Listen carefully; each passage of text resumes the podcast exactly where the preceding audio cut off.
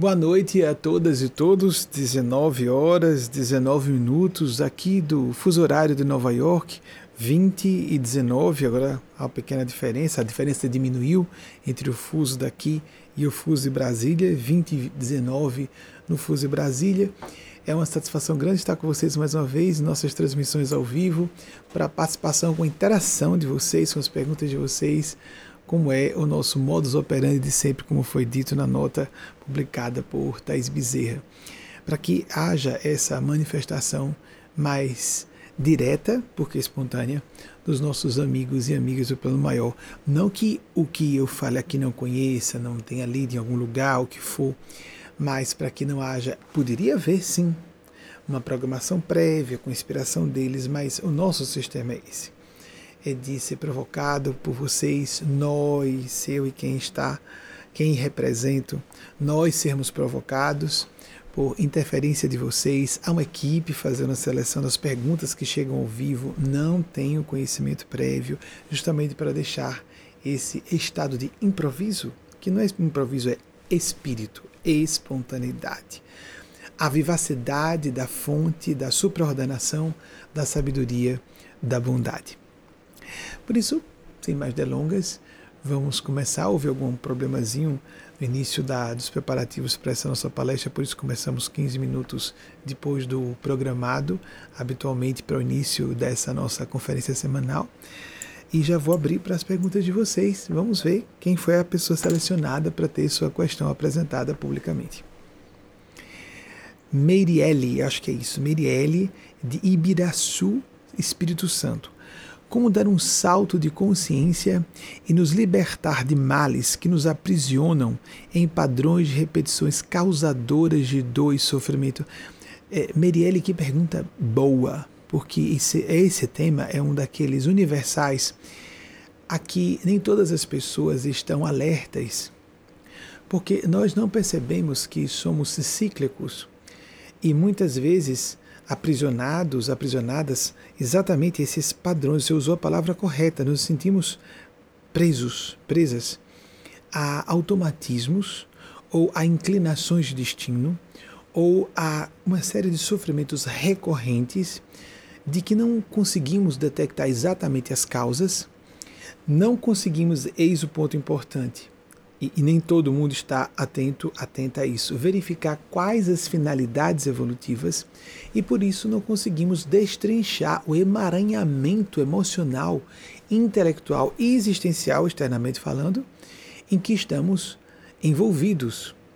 Melhor dizer, amarrados, amarradas, mais do que só envolvidos ou envolvidas.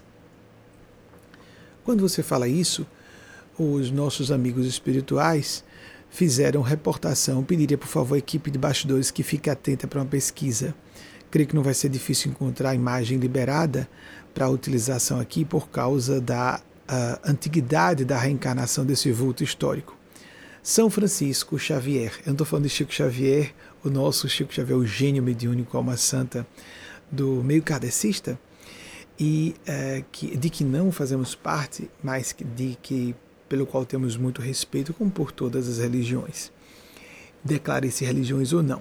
É um movimento, é uma doutrina cristã, como temos a doutrina católica, a doutrina espírita, as doutrinas evangélicas diversas, as clássicas, as pentecostais, neopentecostais, são doutrinas. O próprio Kardec declarou abertamente tratar-se de uma doutrina. E é assim chamada doutrina espírita. Não é, não faço referência a Chico Xavier, mas a São Francisco Xavier que viveu entre os anos de 1506 e 1552, se a minha memória não me falha no momento. Ah, nosso pessoal vai fazer uma arte em slide, daqui a pouco exibe, nós vamos checar essas datas, 1506 e 1552. Pelo que eu me recorde, ele veio ao decesso carnal, a libertar-se do seu organismo, matéria densa naquela encarnação, com apenas 46 anos. Hoje a gente diz apenas 46 anos. Para a época não era bem apenas, nem todo mundo chegava a essa idade. E a, o, o, a expectativa de vida era baixíssima, sobremaneira, por causa da mortalidade infantil que era mastodôntica durante muitos séculos da nossa presença como seres humanos na superfície do orbe é, do nosso planeta. O que é que São Francisco Xavier falou sobre o que você está perguntando?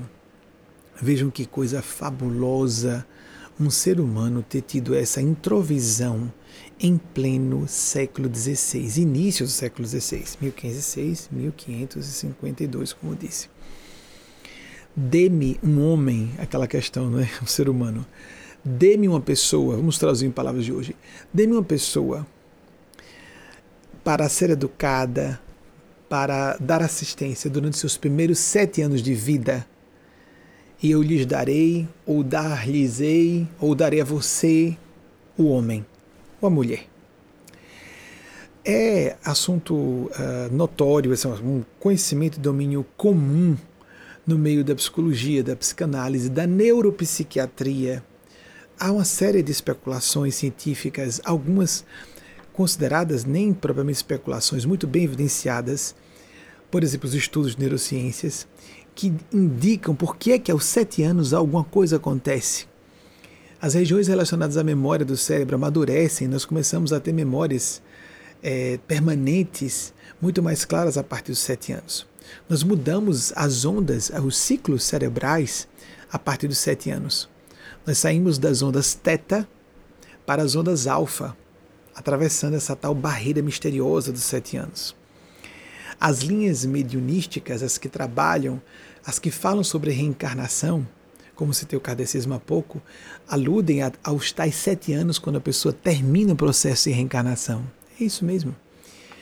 Ele disse isso no início do século XVI, foi uma mera afirmação, como que doutrinária, porque não havia nenhuma base, nenhum lastro científico. A ciência não existia como nós entendemos hoje, estava nos seus primórdios mas havia gênios do plano sublime que diziam para nos ajudar, é, catalisando os processos evolutivos, trazendo-nos elementos fermentadores, fomentadores, aceleradores da nossa evolução.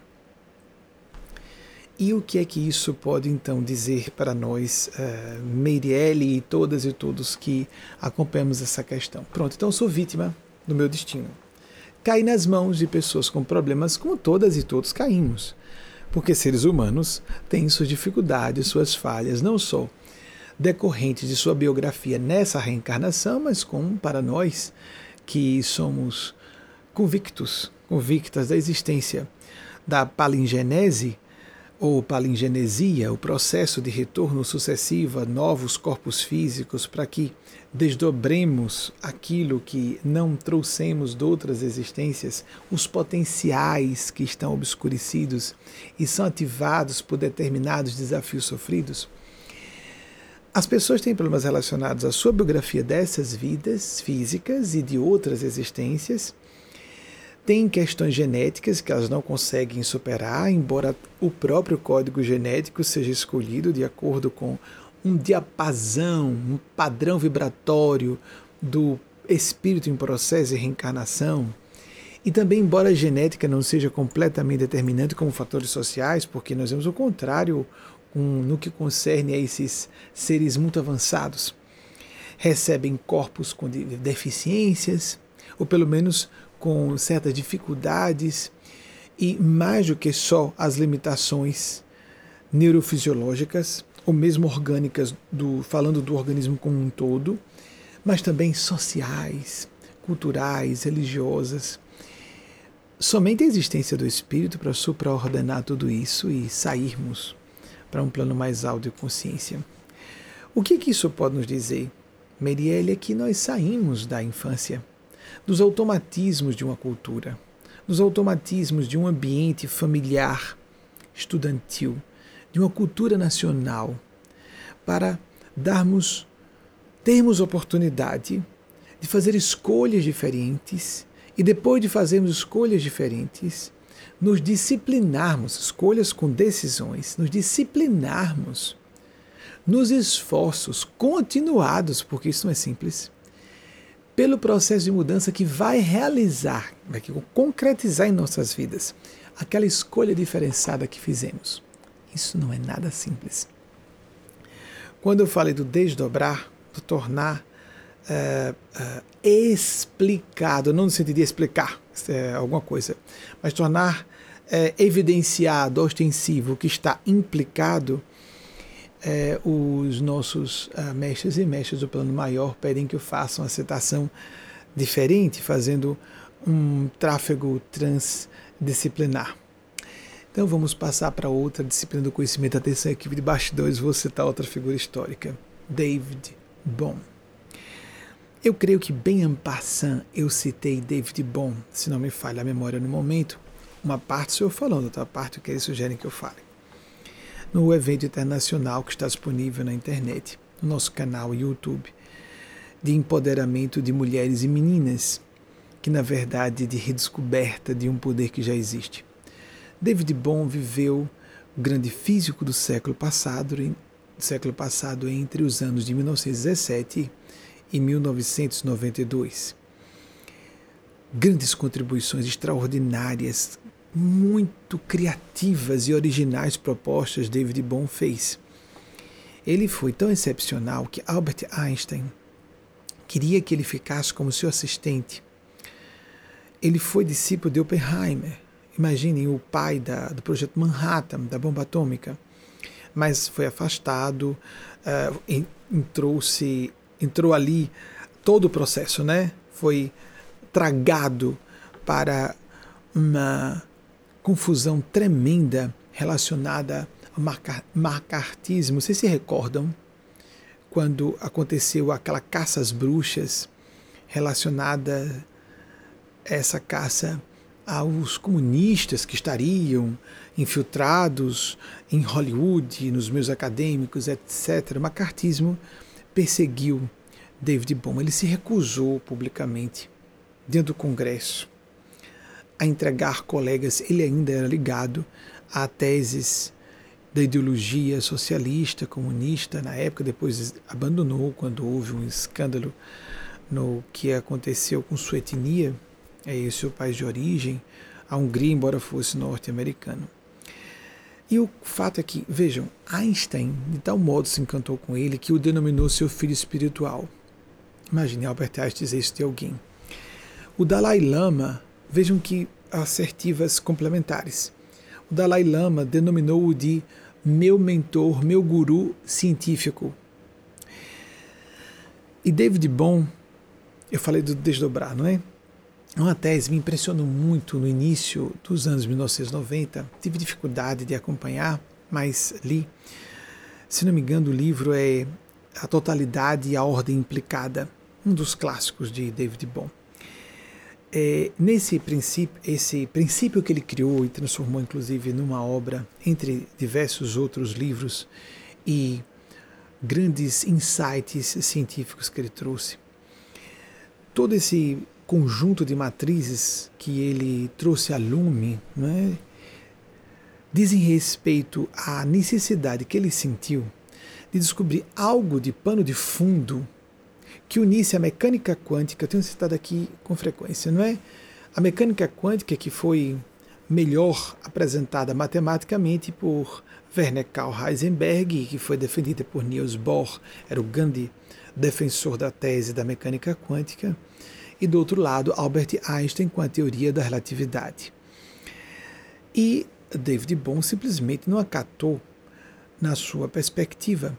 Isso se tornou uma coqueluche nos anos 1980 e 90, teria que existir uma teoria de tudo para unificar essas duas grandes vertentes da física, o do macrocosmo, do microcosmo, e David Bohm tem que existir alguma coisa por trás que unifique esses padrões. Então ele trouxe a ideia de que estávamos um todo indiviso. Aí de onde vem, já citei aqui várias vezes ao correr dos anos, o princípio da separatividade. Nós temos essa ilusão de que estamos separados, separadas e não estamos. E ele falava sobre a realidade implicada, esse todo indiviso, e a explicada ou desdobrada, a dobrada e a desdobrada, assim a gente entende melhor. Uma dobrada e uma desdobrada, ou uma implicada e uma explicada. Veja uma coisa fantástica. Ele comentando que a gente olha à noite, uma, uma forma bem simples de traduzirmos o pensamento de David Bohm, olhar para um céu estrelado e lá os corpos celestes e esse grande vácuo que é o espaço sideral para a nossa perspectiva humana. David Bohm dizia que era exatamente o contrário. Estava tudo. E a gente está cada vez mais próximo de deixar completamente isso evidenciado, a gente diz como civilização, né?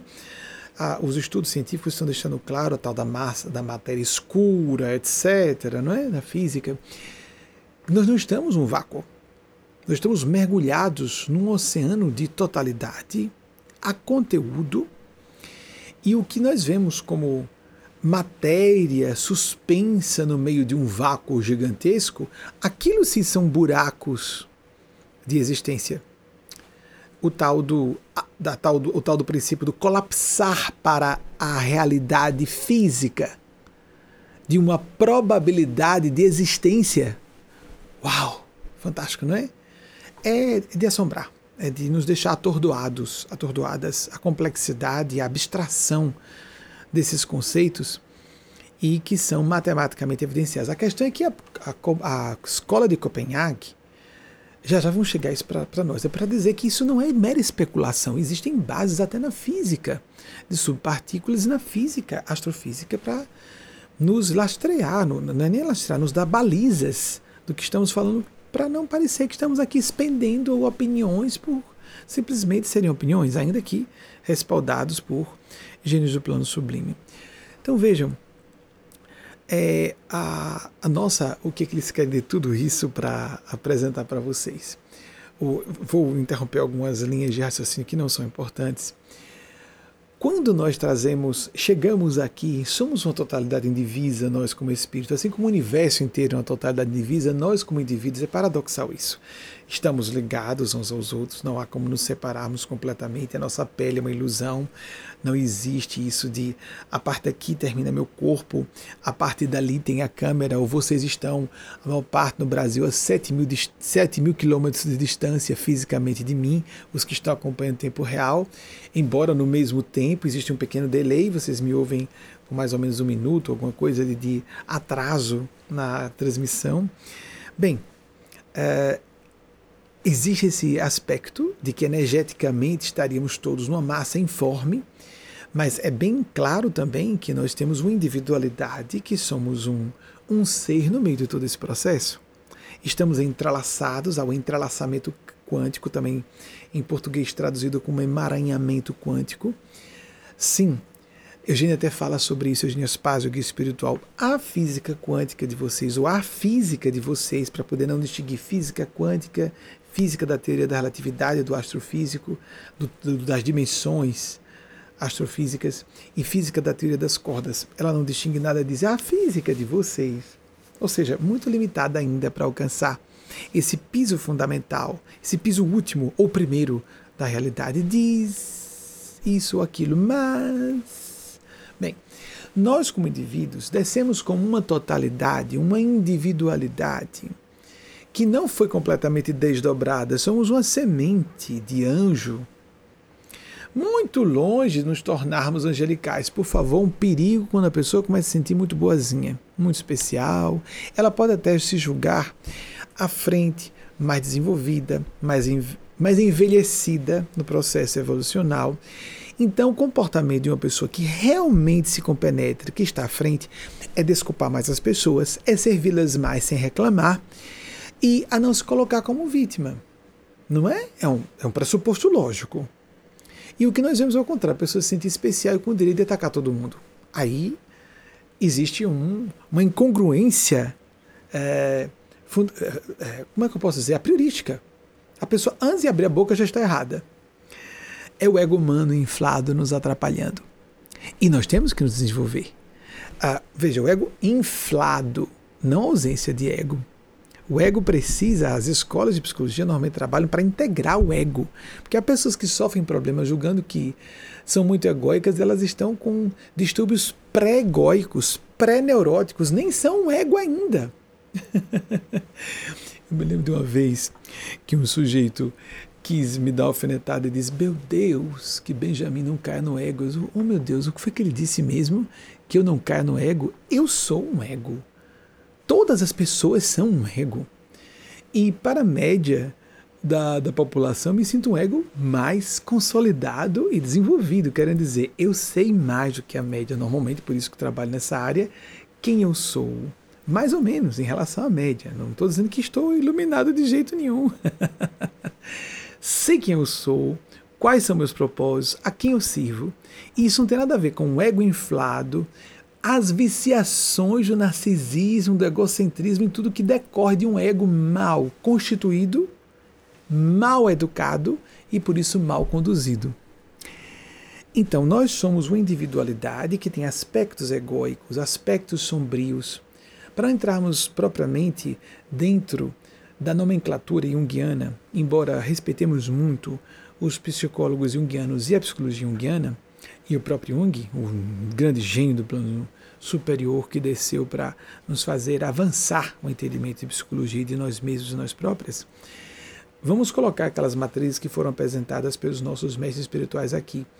Para simplificar tudo isso é para tornar um pouquinho mais é, digerível por nossas mentes limitadas.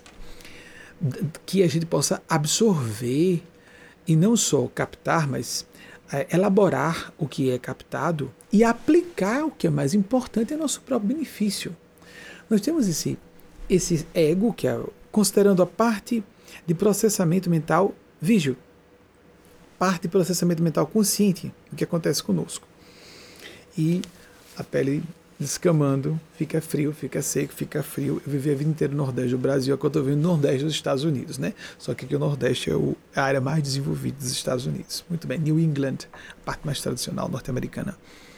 Então, é, nós temos que estabelecer que, primeiro, há o ego para parte do processamento mental consciente, e no inconsciente é um desastre. Quando a gente vai ouvir os norte-americanos falando sobre isso, o subconsciente é um mero gravador que absorve tudo. Eu estou cansado de ouvir isso desde a adolescência. Eu vi que ler, antes ler, agora vejo os autores. Ah, meu Deus, eles falando como se fosse uma novidade.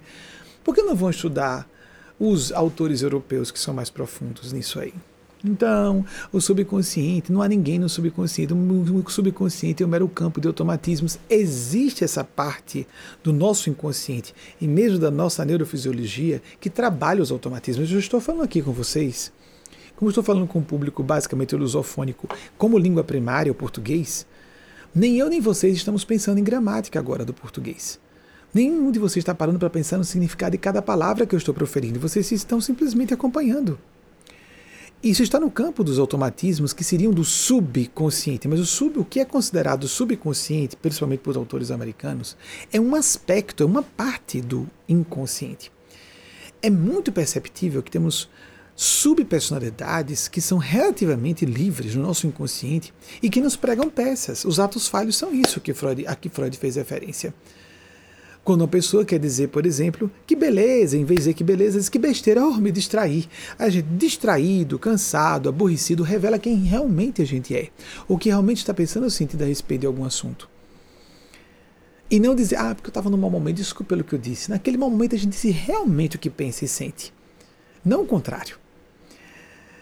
E pode ser revelador para nós próprios, para nós, para nós mesmas. Então, para que nós uh, nos libertemos desses processos e repetições causadoras de dor e sofrimento, nós temos que procurar as raízes profundas. Temos que nos conhecer em profundidade, começar com essa idealização. Eu tenho gente boa, eu só tenho boas intenções. Imagine eu jamais, eu arrogante, não. Nós brasileiros somos muito bons moços e boas moças. Todo mundo muito sorridente o tempo todo, todo mundo muito amável o tempo todo. Ou então, quem quer ser honesto acha que fechar a cara é ser mais honesto que todo mundo. Também está errado. Temos que procurar nos integrar, nos reconhecer com lucidez. A proposta dos espíritos que se manifestam por meio intermédio sobre humildade foi, permitam dizer, a que eu achei mais esclarecedora. Para mim, foi confortador e partilho com vocês há muitos anos, que também veio na mesma época lá que eu estava lendo pela primeira vez David Bohm. Então, uh, você já tem um slide de David Bohm? Aí São Francisco Xavier, 1506, 1552. Até os sete anos a gente fica mais sensível, receptível que está São Francisco Xavier. E David Bohm, 1917, 1992. David Bohm, inclusive, foi exilado no Brasil, ah, foi para o Instituto de Física da Universidade de São Paulo, e trabalhou muitos anos, é, adquiriu a cidadania brasileira, além de ter a britânica. Mas ele é americano. Era, Quero dizer, no último corpo que ele portou, ele tinha cidadania tríplice, a americana, a brasileira e a britânica. Muito bem, genial, genial, homem fabuloso. Agora prestemos atenção, ele deu contribuições até no estudo da consciência.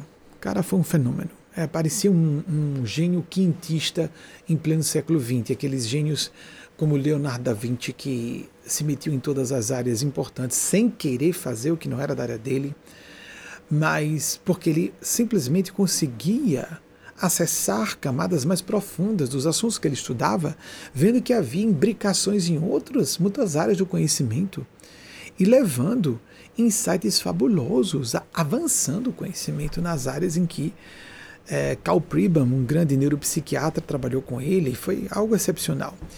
É, trabalhando a visão holonômica do cérebro, não é? E aquele princípio da o paradigma holográfico, já citei aqui algumas vezes, não vou voltar a esse assunto, que seria uma das uma das alternativas ao paradigma mecanicista que foi proposto por Isaac, é, primeiro por Descartes, Francis Bacon foi um desses patriarcas dessa cisão da matéria, espírito, corpo, mente, mulher, homem, né? e que Isaac Newton, para que Isaac Newton deu uma, uma infraestrutura matemática, digamos assim, um lastro matemático e físico. E nós estamos saindo disso e gritantemente precisamos sair disso. Então, nós somos uma individualidade que, em processo de evolução, no correr de várias existências físicas, vamos desdobrando o que está dobrado, explicando o sentido de tirar da implicação o que está apenas em semente. Vamos germinando. As metáforas podem variar de acordo com o perfil psicológico de cada pessoa. Você pode preferir uma analogia a outra. Mas é muito importante que nós não nos aprisionemos há só um ângulo de observação. Então, Meirielle, o que, que eu sugiro a você e a todas e todos que nos ouvem? Nós temos que partir do pressuposto que somos seres inacabados. Isso é muito óbvio. Mesmo para quem não acredita em vida após a morte, está desinformado. É melhor que informe-se mais sobre o assunto. Ou reencarnação, o processo de evolução. Vejam, é, nós não somos kardecistas desde o ano 2008. Estamos há 12 anos desligados do movimento espírita. Acreditar em reencarnação, no Brasil, quando a gente diz acreditar em reencarnação, evolução, espírito, as pessoas dizem é espírita ou é kardecista. Não. Espiritismo foi uma palavra criada por Allan Kardec, foi utilizada pelos espíritas britânicos não ligados a Kardec. Nós vivemos um mundo de etnocentrismo anglofônico. O azar de Kardec foi nascer na França, foi. O kardecismo existia na França, morreu na França, veio para o Brasil, foi para o Brasil, eu ainda estou acostumado a me dizer no Brasil. Basicamente, no mundo está entre brasileiros e brasileiras, isso é bem sabido, porque tem uma feição muito semelhante à mentalidade brasileira. Mas o, o kardecismo não é a única corrente de pensamento que defende a reencarnação, a evolução dos espíritos e a comunicação com o mundo espiritual. Aí é uma quantidade enorme. Isso está na história da humanidade. Então você não precisa seguir uma, embora possa seguir e goste, uma doutrina específica. A pessoa pode ser teosófica, porque Kardec esteve entre esses que no século XIX deram uma alternativa salvadora, como a Madame Helena Petrovna Blavatsky, que citei aqui recentemente, por isso não vou pedir slide de novo, que veio para cá, para Nova York, em 1873 e 1875, cofundou a teosofia Madame eh, eh, Helena Blavatsky foi uma dessas que deram alternativa. Allan Kardec, na França, deu outra alternativa. Eh, Blavatsky era da Ucrânia, mas veio para cá. Veio para cá, então veio para o centro do mundo. Foi mais fácil para ela disseminar a sua proposta. E é, agora nós temos, deixa eu aproveitar o ensejo para falar sobre isso. Nós temos que considerar um, com um respeito especial a doutrina espírita por um aspecto. É, a Kardec fez o primeiro, foi responsável pela primeira iniciativa de sistematizar cientificamente uma abordagem do fenômeno mediúnico, místico e espiritual, ou paranormal. Não havia acontecido isso até então. Havia pessoas que se dedicavam a falar sobre o assunto. O próprio Isaac Newton é, fez, um, fez estudos de ocultismo. Swedenborg, lá no século XVII, etc., houve grandes precursores dos estudos sobre fenômenos mediúnicos espirituais. E Kardec foi o primeiro a estabelecer uma proposta científica. Aí veio depois a parapsicologia, veio a psicotrônica da Rússia, veio a metapsíquica, etc, etc. A antropologia deu enormes contribuições e continua dando.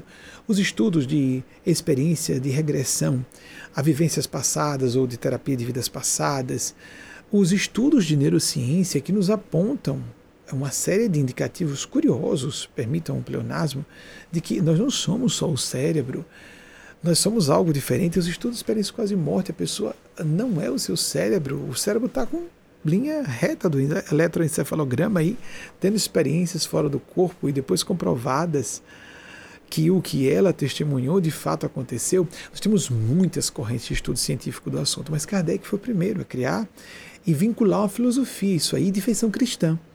Então merece um respeito. Não é correto que outras doutrinas cristãs condenem a doutrina kardecista ou a doutrina espírita. Ainda mais quando consideramos a, a contribuição extraordinária do gênio mediúnico de Chico Xavier, que além de gênio mediúnico era alma santa. A pessoa pode não se dizer, não, pelo, por um conjunto de princípios, é, não, não me afino, não me identifico. Foi o que aconteceu conosco, ficamos 20 anos ligados ao movimento kardecista, como havia nascido no meio católico, e a gente vai se percebe, não, me desligo, assim como a gente pode se desvincular de uma nacionalidade, de uma certa academia de ciências, ou mudar de profissão. E quando somos, por sermos hoje mais longevos, temos oportunidade e dever de fazer isso mais vezes sempre que somos conclamados. Não fazer por fazer não por gosto de o novidadismo barato. Não é simplesmente ver a caça de aventuras. Eu, nós passamos 20 anos lá dentro. 20 anos é uma vida, não é?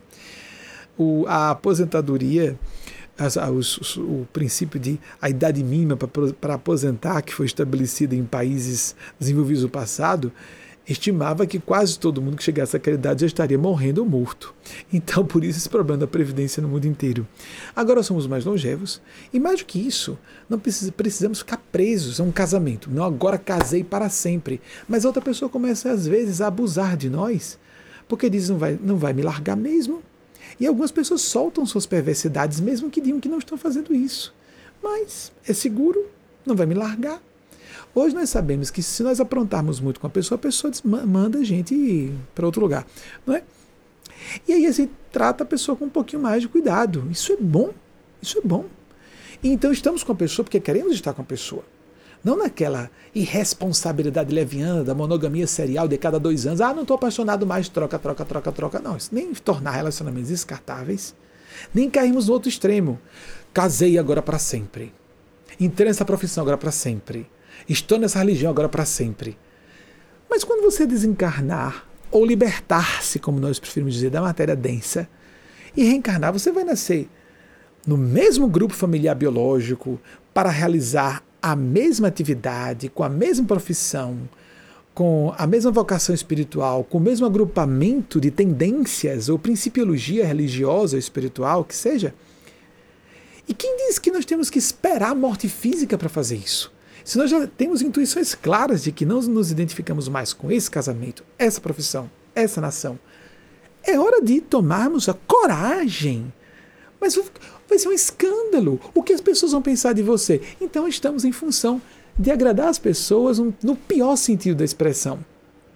Porque se nós fazemos, fazemos um esforço para agradar a pessoa, aquele esforço caridoso, respirar fundo todas e todos nós, principalmente quando lidamos com crianças e adolescentes, para vocês que têm filhos e filhas, crianças ou adolescentes, ou trabalham com crianças e adolescentes, acho isso muito admirável, que eu não tenho vocação para trabalhar com crianças e adolescentes, meu, meu trabalho sempre foi com adultos e adultas, mas acho lindo isso, a capacidade de a pessoa reduzir-se ao nível da, da aluna ou do aluno, da filha e do filho e mergulhar no universo do outro, a empatia com as dificuldades da criança ou do adolescente ou da adolescente. Prefiro falar, é o meu perfil, trabalhar com adultos e adultas, que eu já acho, francamente, muitas vezes muito infantis.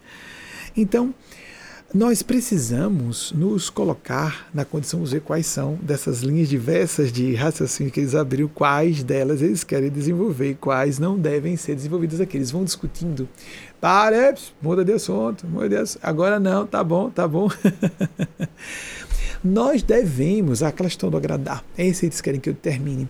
Agradar as pessoas. Há pessoas que ficam, não, mas se eu me afastar da Igreja Católica ou da Igreja Protestante, os meus irmãos de fé vão dizer que eu estou endemoniado, que eu me desencaminhei. Pessoas que têm essa visão são pessoas de visão fanática, sectarista, rasteira, são moralmente deficientes. Elas podem não ser más, mas elas são superficiais no campo devocional. Pessoas que realmente têm uma espiritualidade desenvolvida não só sabem que as pessoas não são obrigadas a continuarem num certo agrupamento religioso, que é um partido de crença, como inclusive respeitam e reverenciam pessoas que tiveram a coragem de contrariar todo um grupo de amigos ou colegas de trabalho, ou amigas, ou colegas de uh, correligionários, correligionárias de, seu, de sua predisposição ou sua predileção religio-filosófica, contrariar muita gente, porque a maior parte das pessoas se aborrece, se sente traída, você fugiu do nosso ambiente, desertou, desertura. Não, ao contrário, muitas vezes a pessoa teve a coragem. O Swami Satya Sai Baba disse que uma pessoa que morre na própria religião morre inconsciente. Não mudou, então você seguiu uma, um condicionamento da infância só você não fez uma escolha conscienciosa. Eu acho exagerada essa proposta do Baba, do Sai Baba. Acho que há pessoas que estão na mesma religião durante a vida inteira que podem estar com, de forma consciente, mas é, é um percentual menor. A maior parte das pessoas, esse casamento perfeito entre nasci numa família de pessoas do âmbito do direito. O que, é que você vai se formar? Não, em direito, claro, porque já tem o escritório de papai e de mamãe, porque já tem todo o know-how de como sobreviver. Porque com quem você vai se casar? Bem, eu sou bissexual, claro que eu vou casar com pessoas de gênero oposto, para não criar escândalo. E depois, o que, é que você vai fazer? Qual a religião? Ah, da maioria, católico. Você é católico ou católica porque é da maioria, porque é mais conveniente, ou você está consciente de ser católico? Quando eu fui católico, Nasci numa família católica e estava no condicionamento infantil ainda. Mas quando cheguei à adolescência e dar conta de mim mesmo, eu cheguei ao ponto de, fazer, de rezar três rosários por dia, assistir missa todos os dias, não uma vez por semana. Eu fui católico mesmo, mesmo. Até que eu comecei a perceber, fui ler outras filosofias orientais, principalmente. Me encantei com o budismo, fez uma ruptura paradigmática muito importante para mim ler sobre o budismo. Conheci o kardecismo, mergulhei de cabeça, é isso, vamos. Aí fui kardecista quanto eu alcançava. A visão de Kardec, seguia a ciência. Se a ciência disser alguma coisa em contrário à doutrina espírita, siga-se a ciência. Eu vi que muita gente não estava fazendo isso, como em todos os agrupamentos religiosos. Até que chegou o um momento, não, aí não vamos é, afrontar as pessoas. Como estamos com muitas ideias muito diferentes, é hora da gente se desligar, se desidentificar. Porque não adianta dizer, eu estou com razão, vou brigar com todo mundo agora. Bobagem, bobagem, se afasta. Tem um momento que a gente tem que se afastar. Não tem isso em relação a emprego? A pessoa está começando a entrar em conflitos com uma empresa, com a, a, cultura de uma organização. Tem um momento em que a gente sente, dá para a gente conversar, vou conversar com o chefe, vou conversar com o patrão, a patroa, se não for, se for uma empresa, empresa pequena e que tenhamos acesso a um CEO que seja o próprio dono da empresa. Como seja, tem um ponto que uma, existe uma margem de negociação que o bom senso nos diz podemos fazer. Mas depois dizemos, os princípios ou os propósitos dessa organização não condizem com minha consciência. Não que ali necessariamente seja um ambiente moral. Não, não, não, não, não. Às vezes são é, paradigmas, voltando a dizer, mundividências. São óticas que, com que nós não mais concordamos. Aí chega o momento, de vez de ficarmos, eu sou o dono da verdade, vou dar aqui, vou dizer a todo mundo o que é certo peraí, nós não somos palmatória do mundo. A gente percebe, nossa, me desemparelhei. Não é uma coisa agradável, uma pessoa descobrir num casamento. Me desemparelhei ao ponto de que, a partir de agora, vamos viver a base de cão e gato, como se fala em português vernacular, dentro de casa. Mas e as crianças? Pior para elas, que estão nos vendo como gato e cachorro dentro de casa brigando o dia inteiro. Tem um ponto em que a gente negocia, tem um ponto que diz agora, para não ficar pior, é melhor nos afastarmos no casamento, nas profissões. Às vezes, não só emprego, às vezes a pessoa não cria um conflito só com o emprego, mas com a própria profissão. Essas experiências, é, Merielle, externas, nos ajudam a perceber nossos problemas internos, Miriam e todas e todos nós. Não adianta nós insistirmos, aí é obstinação mórbida. É uma teimosia medíocre no sentido intelectual, mesquinha no sentido dos sentimentos. Não vamos ficar brigando com todo mundo, isso não é, é civilizado, não é prático, não é construtivo. Então tem um momento em que a gente pode estar dentro de um casamento, dentro de uma profissão, e tem um momento ou dentro de uma nação, e depois a gente diz não, agora meu meu caminho é outro. Existe sim a necessidade de dialogar, de haver um pouco de conflito e tentarmos ser focando a resolução do conflito. É assim que a gente deve fazer quando está com um conflito com alguém, uma instituição, uma organização. Vou entrar numa discussão construtiva que é focando a resolução da pendência, focando os pontos comuns. Mas depois não adianta. Se o mainstream, a estrutura básica de uma organização, uma corporação no campo uh, comercial, no campo profissional, no mercado de trabalho, uma empresa multinacional, uma empresa pública, uma, um partido político, um partido de crença que as religiões doutrinas costumam ser. Se uma família biológica, quantas pessoas conscienciosas que se afastam de alguns parentes biológicos? E isso é correto. Vamos viver a base de facadas e punhaladas recíprocas, recíprocas muitas vezes pelas costas, tem um ponto em que a gente pode negociar. Aí depois ficamos mais distantes, vezes nos encontramos em festas de final de ano e depois a gente começa a ver que as festas de final de ano, que, é, que são, por exemplo, Natal, para reverenciarmos o Cristo Jesus, a fraternidade, viram verdadeiros pandemônios de ataques recíprocos mal dissimulados, ataques mútuos. As pessoas resolvendo lavar a roupa suja no momento em que era para todo mundo se sublimar não é? Então, e tem momentos então que nem funciona isso mais. Nós temos que ter bom senso para isso. Estamos dispostos a renunciar ao papel social de bom moço ou boa moça. Estamos dispostos a ser coerentes com a única força ou o, a única entidade sobre a qual nós não podemos abrir mão a nossa própria consciência. Se for nossa consciência. Não gosto pessoal, não capricho, não ego, não orgulho, a soberba, o que, que minha consciência disse? Posso conviver com essa pessoa? Dá para conviver. Exercitar o perdão, sem dúvida, é impossível viver sem exercício de fraternidade, de perdão, tolerância, tolerância, perdão, mais uma chance, investir. Investir depois a gente vê que está sendo contraproducente. A pessoa está piorando, nós começamos a ficar cúmplices do mal que a pessoa faz contra nós. Existe sempre um limite. Agora, lembrando, todo o processo crítico em relação a pessoas, instituições, eventos, tudo que diga respeito ao nosso mundo externo, essa perspectiva crítica só será realmente lúcida se formos primeiramente autocríticos. Bem autocríticos. O que é que eu estou fazendo para ter atraído essa situação para mim? O que, que eu tenho que aprender com isso, já que a divina providência, o universo, como se queira chamar, me colocou nessa circunstância? O que, que eu tenho que trazer para mim como aprendizado? O que, que eu posso assimilar de bom para mim? E depois de um certo, certo ponto, nem eu estou aprendendo mais nada de útil, como não estou sendo útil a outra pessoa às pessoas do ambiente. É hora de nos afastarmos. É uma questão de bom senso e de pessoa realmente sintonizada com a faixa do bem da sabedoria.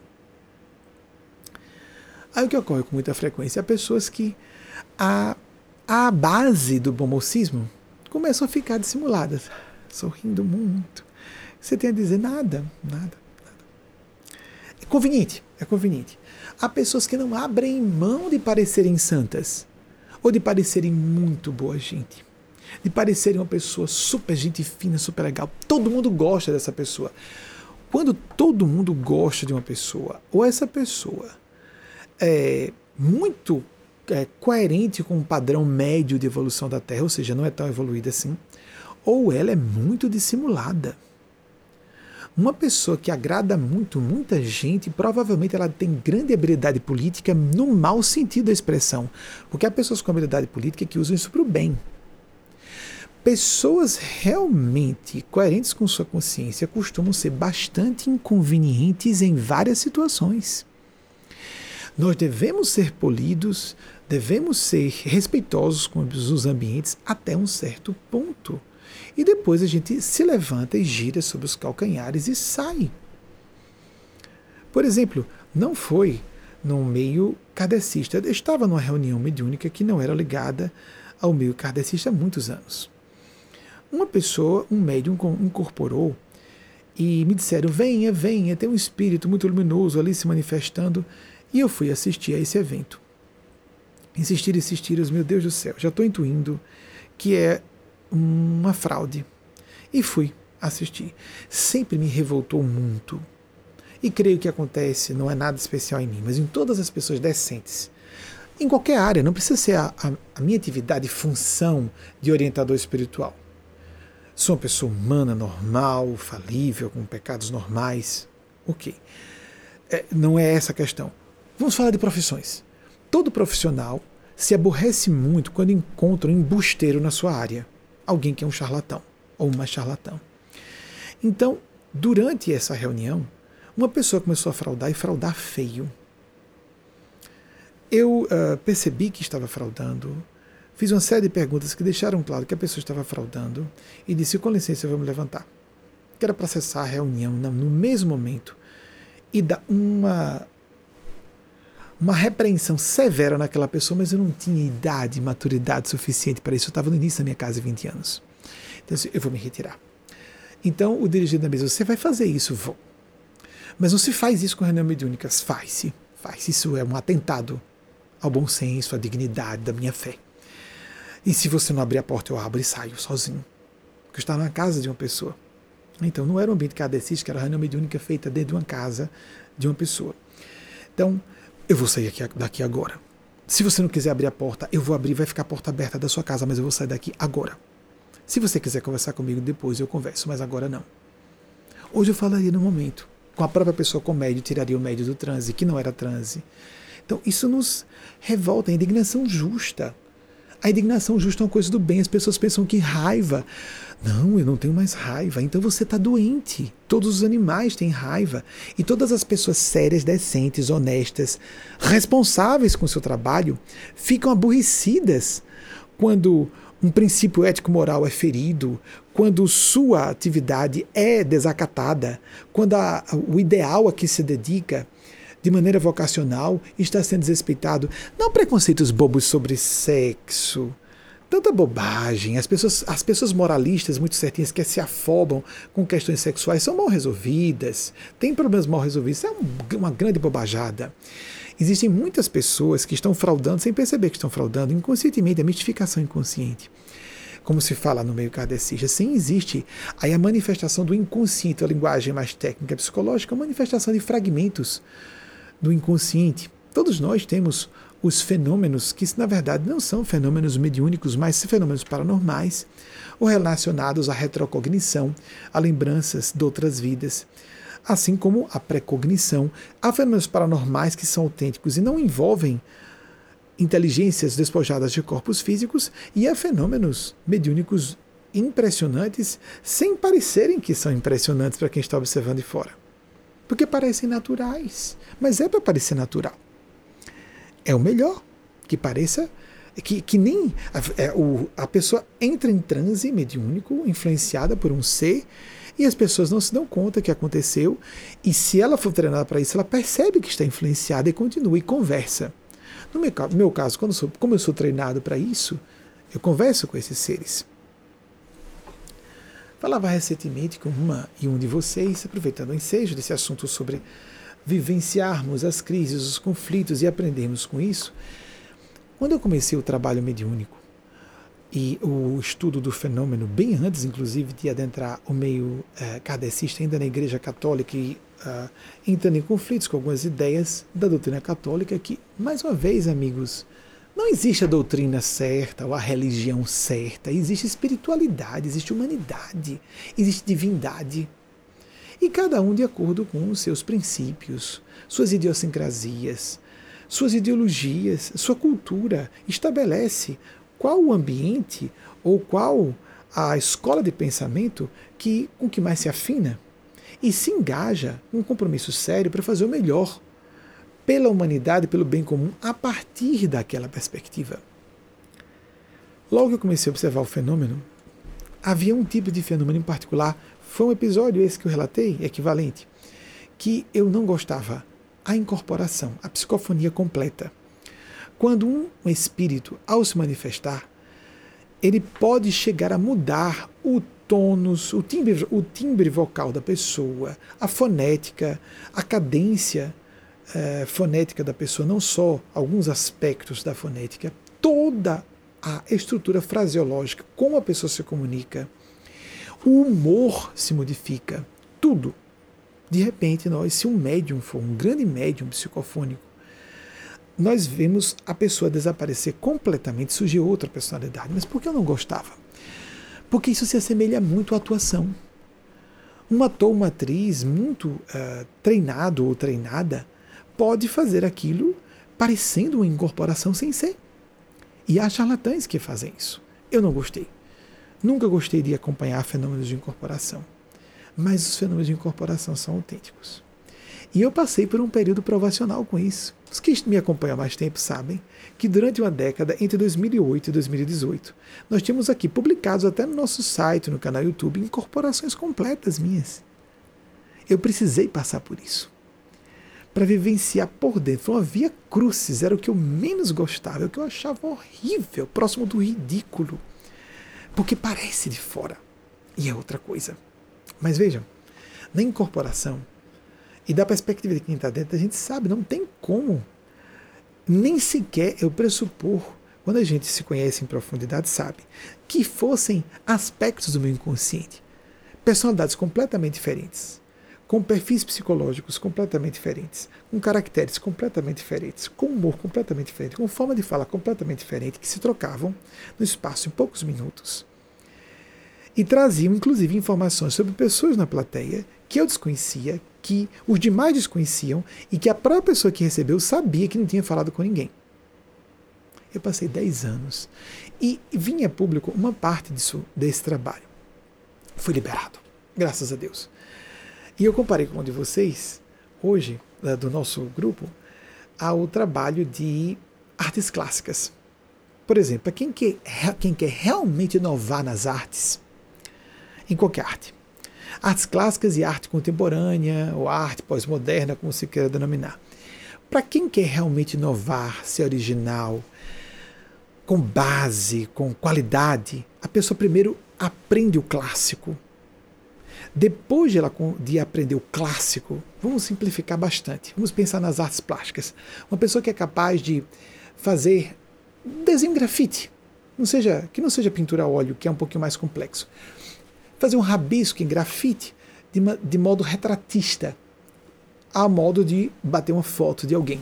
Então, a pessoa que tem essa habilidade para fazer uma reprodução uh, fidedigna com o que está sendo observado, fiel a ponto de dizer, meu Deus, parece uma fotografia, essa pessoa pode se dar o luxo, agora eu vou fazer diferente. Vou alterar os olhos, vou alterar a boca e vou mostrar o estado de espírito da pessoa ou o tipo de perspectiva que eu quero imprimir ao ser humano ao modificar as linhas fisionômicas desse rosto. Isso é uma coisa. Outra pessoa aqui pega as mãos nas tintas, bate assim, ó, arte moderna. Não, você não sabe fazer nada. Aí você diz que é arte moderna porque você não sabe fazer nada. Me perdoem os que não compreendem. É poesia, todo mundo quer ser poeta. Amigos, amigas, para falar com simplicidade, quando elogio é, Fernando Pessoa, recentemente é, fiz referências encomiásticas equivalentes a Clarice Lispector, aquilo não é simples. E uma pessoa com grande domínio do idioma e com profundidade na prática de interpretação de texto vê, isso é uma simplicidade assombrosa. Aí uma pessoa do lado, ah, eu sei fazer isso também, como o Fernando Pessoa. Deixa eu fazer uns trocadilhos de palavras aqui. Aí a gente fica assim. Ok. Presunção encarnada. Você está mesmo falando como Fernando Pessoa ou escrevendo como Clarice Lispector? Para quem não tem nível, passa por idêntico ou semelhante. Ah, essa pessoa é gênio também. É mesmo? Você acha que é gênio mesmo? Para quem tem nível na área, a pessoa detecta, não é não. É um farsante. É uma pessoa presunçosa. Às vezes não é nem farsa no sentido de que a pessoa está querendo enganar. É porque ela não tem inteligência, mais do que só intelectual, emocional, que Daniel Goleman trouxe, não é? O, pai da psicologia, da, da, ele revolucionou com o seu clássico em 95, inteligência emocional. É, vamos, em vez de chamar inteligência emocional, vamos chamar inteligência psicológica, porque tem um pouco de autoconhecimento, de também aspectos morais, é a pessoa que não consegue enxergar que exista algo superior a si. Se eu não posso fazer, o outro não pode fazer mais do que eu. Ah, eu entendi aqui. Li Fernando Pessoa, já entendi. Deixa eu fazer uma coisa parecida. Já que é simples assim, deixa eu fazer também. Não é simples assim. Para fazer, para simplificar algo complexo, a pessoa tem que ser um gênio. Eu me recordo que quando eu comecei a fazer esse trabalho na televisão, em 1994, diziam: dá para você falar um pouco mais simples? Eu estou fazendo esforço, mas respeito o limite da minha inteligência. Aí as pessoas achavam que eu estava sendo é, falso modesto, dizendo que é uma limitação intelectual minha. Eu estava sendo rigorosamente transparente. O assunto que eu trato, com que eu trato, o assunto de que eu trato nas palestras é muito complexo. Falar sobre esse assunto com simplicidade é coisa para gênios. Eu não tenho esse nível. Vale Jesus. Vamos trazer Jesus para nós. Que inclusive nem escreveu nada por ele próprio, como Sócrates. Eu não tenho uma habilidade de inteligência a esse nível, eu não posso fazer isso. Eu falei isso na casa de 20 anos e as pessoas riam. É porque você é jovem. Você é jovem. Paciência, paciência. Né? Tem pessoas que não conseguem alcançar. Eu me recordo uma vez, logo que eu lancei o meu primeiro livro psicografado, aí uma personalidade pública, vejam só, gente, uma figura conhecida. É, eu convidei um monte de gente para assistir uma palestra dessa pessoa e ele disse: Olhem só, não se confundam com português, um português bem urdido que é de alguém, alguém que publique uma psicografia porque está usando dicionário de sinônimos. Foi uma das asneiras que essa pessoa disse. Eu nunca utilizei dicionário para complexificar, não é nem complexificar, isso é complexificar, para rebuscar um texto. Nunca utilizei. Por exemplo, Delano Mutê, que é o chefe de revisão do nosso grupo, faz isso, porque é trabalho de revisão. Outra palavra repetida, o que, que você acha? Eu procurei algumas, alguns sinônimos próximos. O que, que você acha substituir? Não sei, não está muito bom. Ele faz. E acompanhou. Na hora em que a pessoa disse isso, o que, que eu deduzi? Duas coisas. Eu tinha 25 anos inconclusos, próximos a fazer 25 anos. Primeiro, que o danado fazia isso saía catando palavras para deixar o texto rebuscado, por isso um monte de palavras usadas fora do lugar. Porque não, se, ah, não existem sinônimos em última análise. Quem domina o idioma sabe disso. Existem palavras com semântica próxima. Sinônimos absolutos não existem. Permitam falar livremente. A gente só pode usar as palavras que conhece muito. Para saber que elas utilizam a mesma palavra pode dar um tom irônico a uma afirmação, um tom categórico firme um tom ambivalente. Quando nós dominamos o idioma como devemos dominar o nosso idioma primário, materno, nós sabemos disso. Não só o sujeito fazia isso, foi o que eu deduzi. É por isso que o português dele é tão rococó, ele fica lá, termina a psicografia, vai lá, deixa eu buscar umas palavrinhas mais arrumadinhas. Não só deduzir isso, como ele não aceitou que eu tivesse condições de escrever sem usar um dicionário de, de, de sinônimos. Eu achava isso normal para quem conhece bem o idioma presunção. A pessoa, além de medíocre, mesquinha, não consegue detectar quem tem caráter. Se a pessoa não detecta quem tem caráter, pode ter um problema de caráter. Não é? Todo mundo tem ponto cego. De vez em quando a gente se engana. Alguém parece honesto, depois a gente descobre que não é. Mas como assim? Se eu não tenho capacidade, por exemplo, vamos vir para cá. Minha irmã Marília, que é dirigente de dois departamentos da instituição, que está comigo, irmã do corpo e do espírito, acompanhou um vexame. Logo que eu entrei no programa de TV, ao vivo, em, isso em 1994, quando lançamos o programa, chegando as perguntas, como chegam até hoje aqui, eu tinha 23 anos. Um sujeito mais de 30 anos mais velho que eu, não vou entrar em detalhes, invadiu o estúdio tomou, olha que indelicadeza, tomou o telefone da mão de minha irmã à força e atendeu uma ligação ao vivo.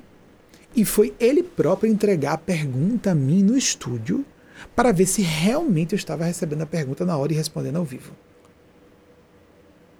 Então, quando a pessoa é acostumada a fraudes, ela não consegue ver que, primeiro, outra pessoa não está fraudando e depois, que presunção, se eu não posso, outra pessoa não pode fazer.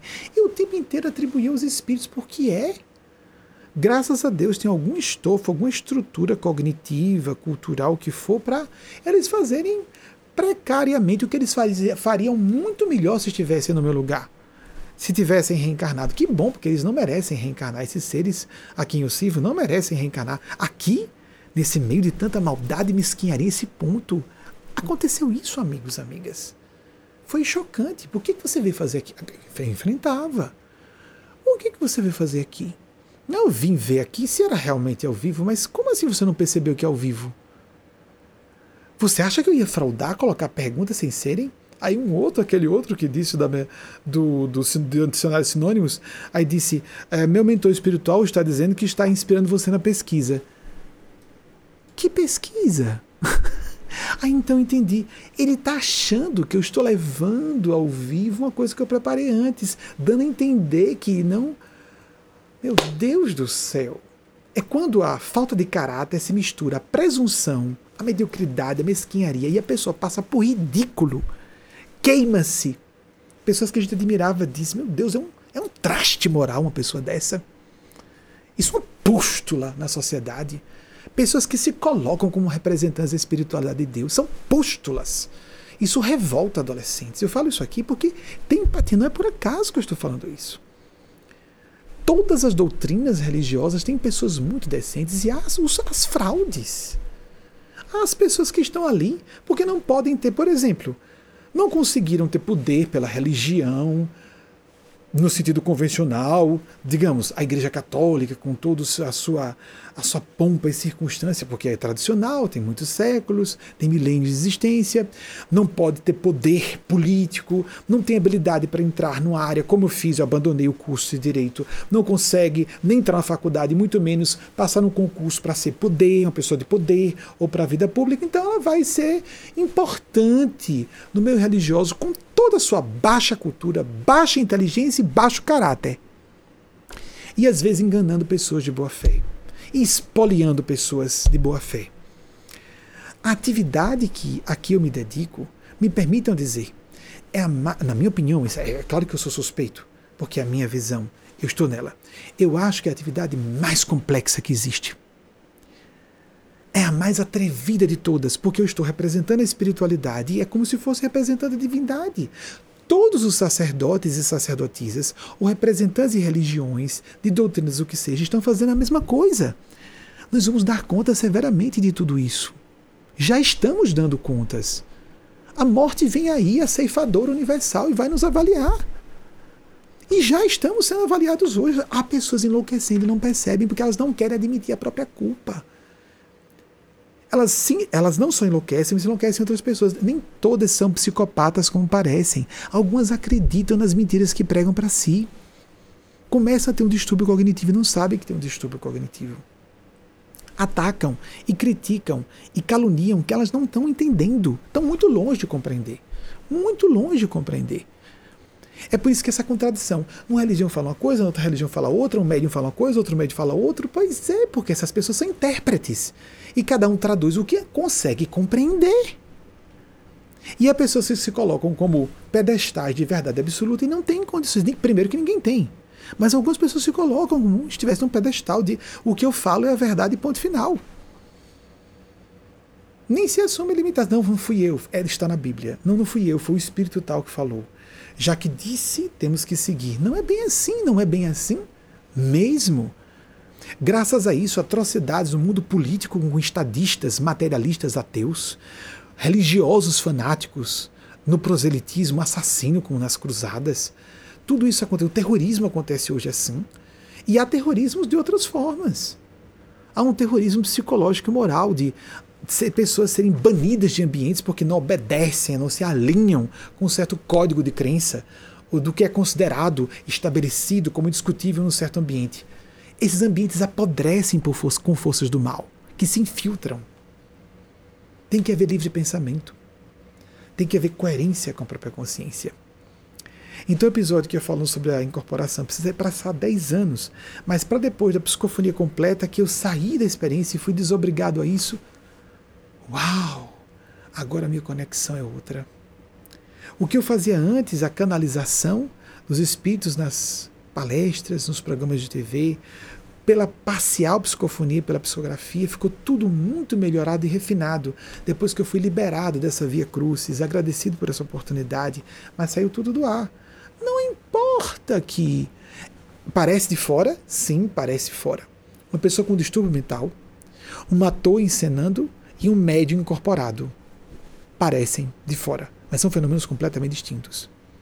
Inclusive, um louco pode parecer mais médium ou charlatão do que o médium ou o charlatão, e isso nós podemos aplicar a cada uma das funções. E tem um momento que fica bem difícil mesmo de distinguirmos, porque alguns, inclusive, misturam tudo. São um pouco médios, um pouco loucos e um pouco charlatães. Como há em todas as áreas da ação humana. Como há em todas as disciplinas do conhecimento humano. Então nós temos que tornar mais aguda a nossa percepção, perceber os tons de cinza, que não são 50, são 5 milhões, infinitos tons de cinza. Há seres humanos muito bem intencionados e que estão e que passam por artificiais. Vamos colocar em outros termos, passam por falsos, porque são artificiais, estão artificiais pelo esforço enorme de se melhorarem. Aí a gente olha para aquela pessoa, ela está sorrindo forçada, né? Ou ele está sorrindo forçado. Rapaz, como é que ela não percebe que, que não está enganando ninguém? Ela não está achando isso. Às vezes ela não está. Meu Deus do céu, sorri nesse momento. Ainda vou passar de falso santo ou falsa santa. Ainda vou passar de, de uma pessoa dissimulada. Mas eu não vou falar. Agora é a hora que meu ego quer falar e eu não vou falar agora é hora de eu calar. E vou sofrer humilhação de passar por falso. Vou. Mas eu não vou falar. Doutra, noutra circunstância, o contrário. Não, veja bem, uma pessoa humilde, uma pessoa espiritual não fala isso. Vocês já leram um pouco de a geografia, a história dos santos na Igreja Católica e das Santas? Ou já leram um pouco sobre os iluminados do Oriente, as iluminadas? Foram pessoas de trato muito difícil, porque essas pessoas estavam com sua consciência e depois com sua consciência e depois com sua consciência e com Deus e pronto. Então elas contrariaram o status quo. Havia exceções, mas normalmente contrariavam o establishment, o sistema, que era estabelecido como certo. E isso é muito fácil de compreender. Se um ser realmente está à frente, ele vai contrariar o, o moralismo dominante, o que está estabelecido como o mais correto, mais ético, mais espiritual. Você liga essa ventilação, por gentileza. A gente está numa época de transição entre o inverno, a primavera, a primavera já começou, não é? E a gente não liga o ar-condicionado, tem que ser uma ventilação para trazer um ar mais fresco de fora. Isso vai contrariar o que está estabelecido. Lá, Clovis Bevilacqua, em 1916, para o Código Civil, que foi promulgado, se não me engano, em 1917, dizia no Brasil mulher honesta. O que é mulher honesta? Mulher fiel, marido, claro. Virgem ao se casar, claro. E se fosse muito distinta, jamais, depois de, de enviuvar, voltaria a contrair novas núpcias. Contração de novas núpcias era coisa de homem, não de mulheres. Muita coisa que é vista como ética, decente, é completamente circunstancial. Normalmente, moralidade é circunstancial. A época e cultura, amigas amigos, como isso é tão óbvio. E com a velocidade das transformações, as pessoas não, não estão se dando conta disso. Tem muita gente ainda achando que, por exemplo, a distinção é a pessoa ocultar que é homossexual a essa altura do campeonato. Adolescentes amadurecidos estão dizendo, mas como é que a pessoa esconde que é gay? Isso é desonesto, está começando a ficar desonesto. Vocês compreendem? É honesto o quê? A pessoa ocultar sua natureza homossexual, botar uma fantasia sexual na cabeça, que está transando com a pessoa do mesmo sexo e fazer sexo com a pessoa do sexo oposto. É isso que é ser decente, amigos e amigas. Porque a ciência diz que é de 5 a 10% da população que é completamente gay. Só para falar de orientação sexual, sem falar ainda de identidade de gênero. Uma parte gigante da população, por volta de 40%, é bissexual em graus variados de bissexualidade. E a gente age no mundo como se todo mundo fosse hétero e algumas pessoas bizarras seriam gays. Mas esse relatório Kinsey de 1948, Alfred Kinsey, foi que trouxe isso. Só 50% da população seria completamente hétero. Houve questionamentos a esse percentual estabelecido por Alfred Kinsey no meio científico, mas o que aconteceu com o tempo é que isso foi piorando, dizendo assim, 50% da população é completamente hétero, não é não. No máximo um terço. Pela minha experiência, eu noto que normalmente é um terço, mais ou menos. Ninguém é mal ou bom, ou mais equilibrado ou desequilibrado, porque sua inclinação a fazer sexo é com pessoa do mesmo gênero ou não, ou outro gênero. Ou ela é ambivalente. E isso não tem a ver com a pessoa estar num casamento e ser fiel e monogâmica ou não, isso é outro assunto também.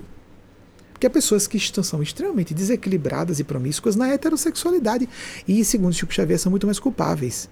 Porque a cultura é heteronormativa. Então a pessoa não tem necessidade para estar desequilibrada e, e por isso ficar promíscua. Tem menos desculpa. Não foi atacada como monstro. Vocês conseguem imaginar o que? Por exemplo, eu cresci numa cultura em que a homossexualidade era uma abominação. Eu cresci no ambiente católico. Eu cresci numa família tradicional, como a maior parte dos homossexuais da minha geração. Ninguém que seja heterossexual vai ter ideia do que seja crescer se sentindo que é uma aberração diante da sociedade, uma vergonha para a família, uma abominação diante de Deus. É horrendo, é monstruoso isso. Para a gente superar esses traumas, isso é bem difícil, são aspectos desses traumas. Mas hoje Tá difícil, algumas pessoas querem maquiar. Não, é porque isso pode comprometer minha carreira. Então você está mais preocupado em comprometer a carreira do que. Então, eu acredito que bissexuais têm direito de se ocultar, de não dizerem que são bissexuais. Mas a maior parte de gays dizem que são bissexuais. Tem pessoas que são trans e que se dizem bissexuais. Confundindo identidade de gênero com orientação sexual. Que ficou bonitinho. Agora dizer que é bi, né? Que não não é. A gente sabe que não é. A gente não engana ninguém, gente. A gente não engana ninguém. Mas começa a passar de desonesto. Aí isso é bem recebido por outras pessoas desonestas, que também tá, que acha que to, essas pessoas acham que todo mundo está dissimulando, está todo mundo mentindo para todo mundo.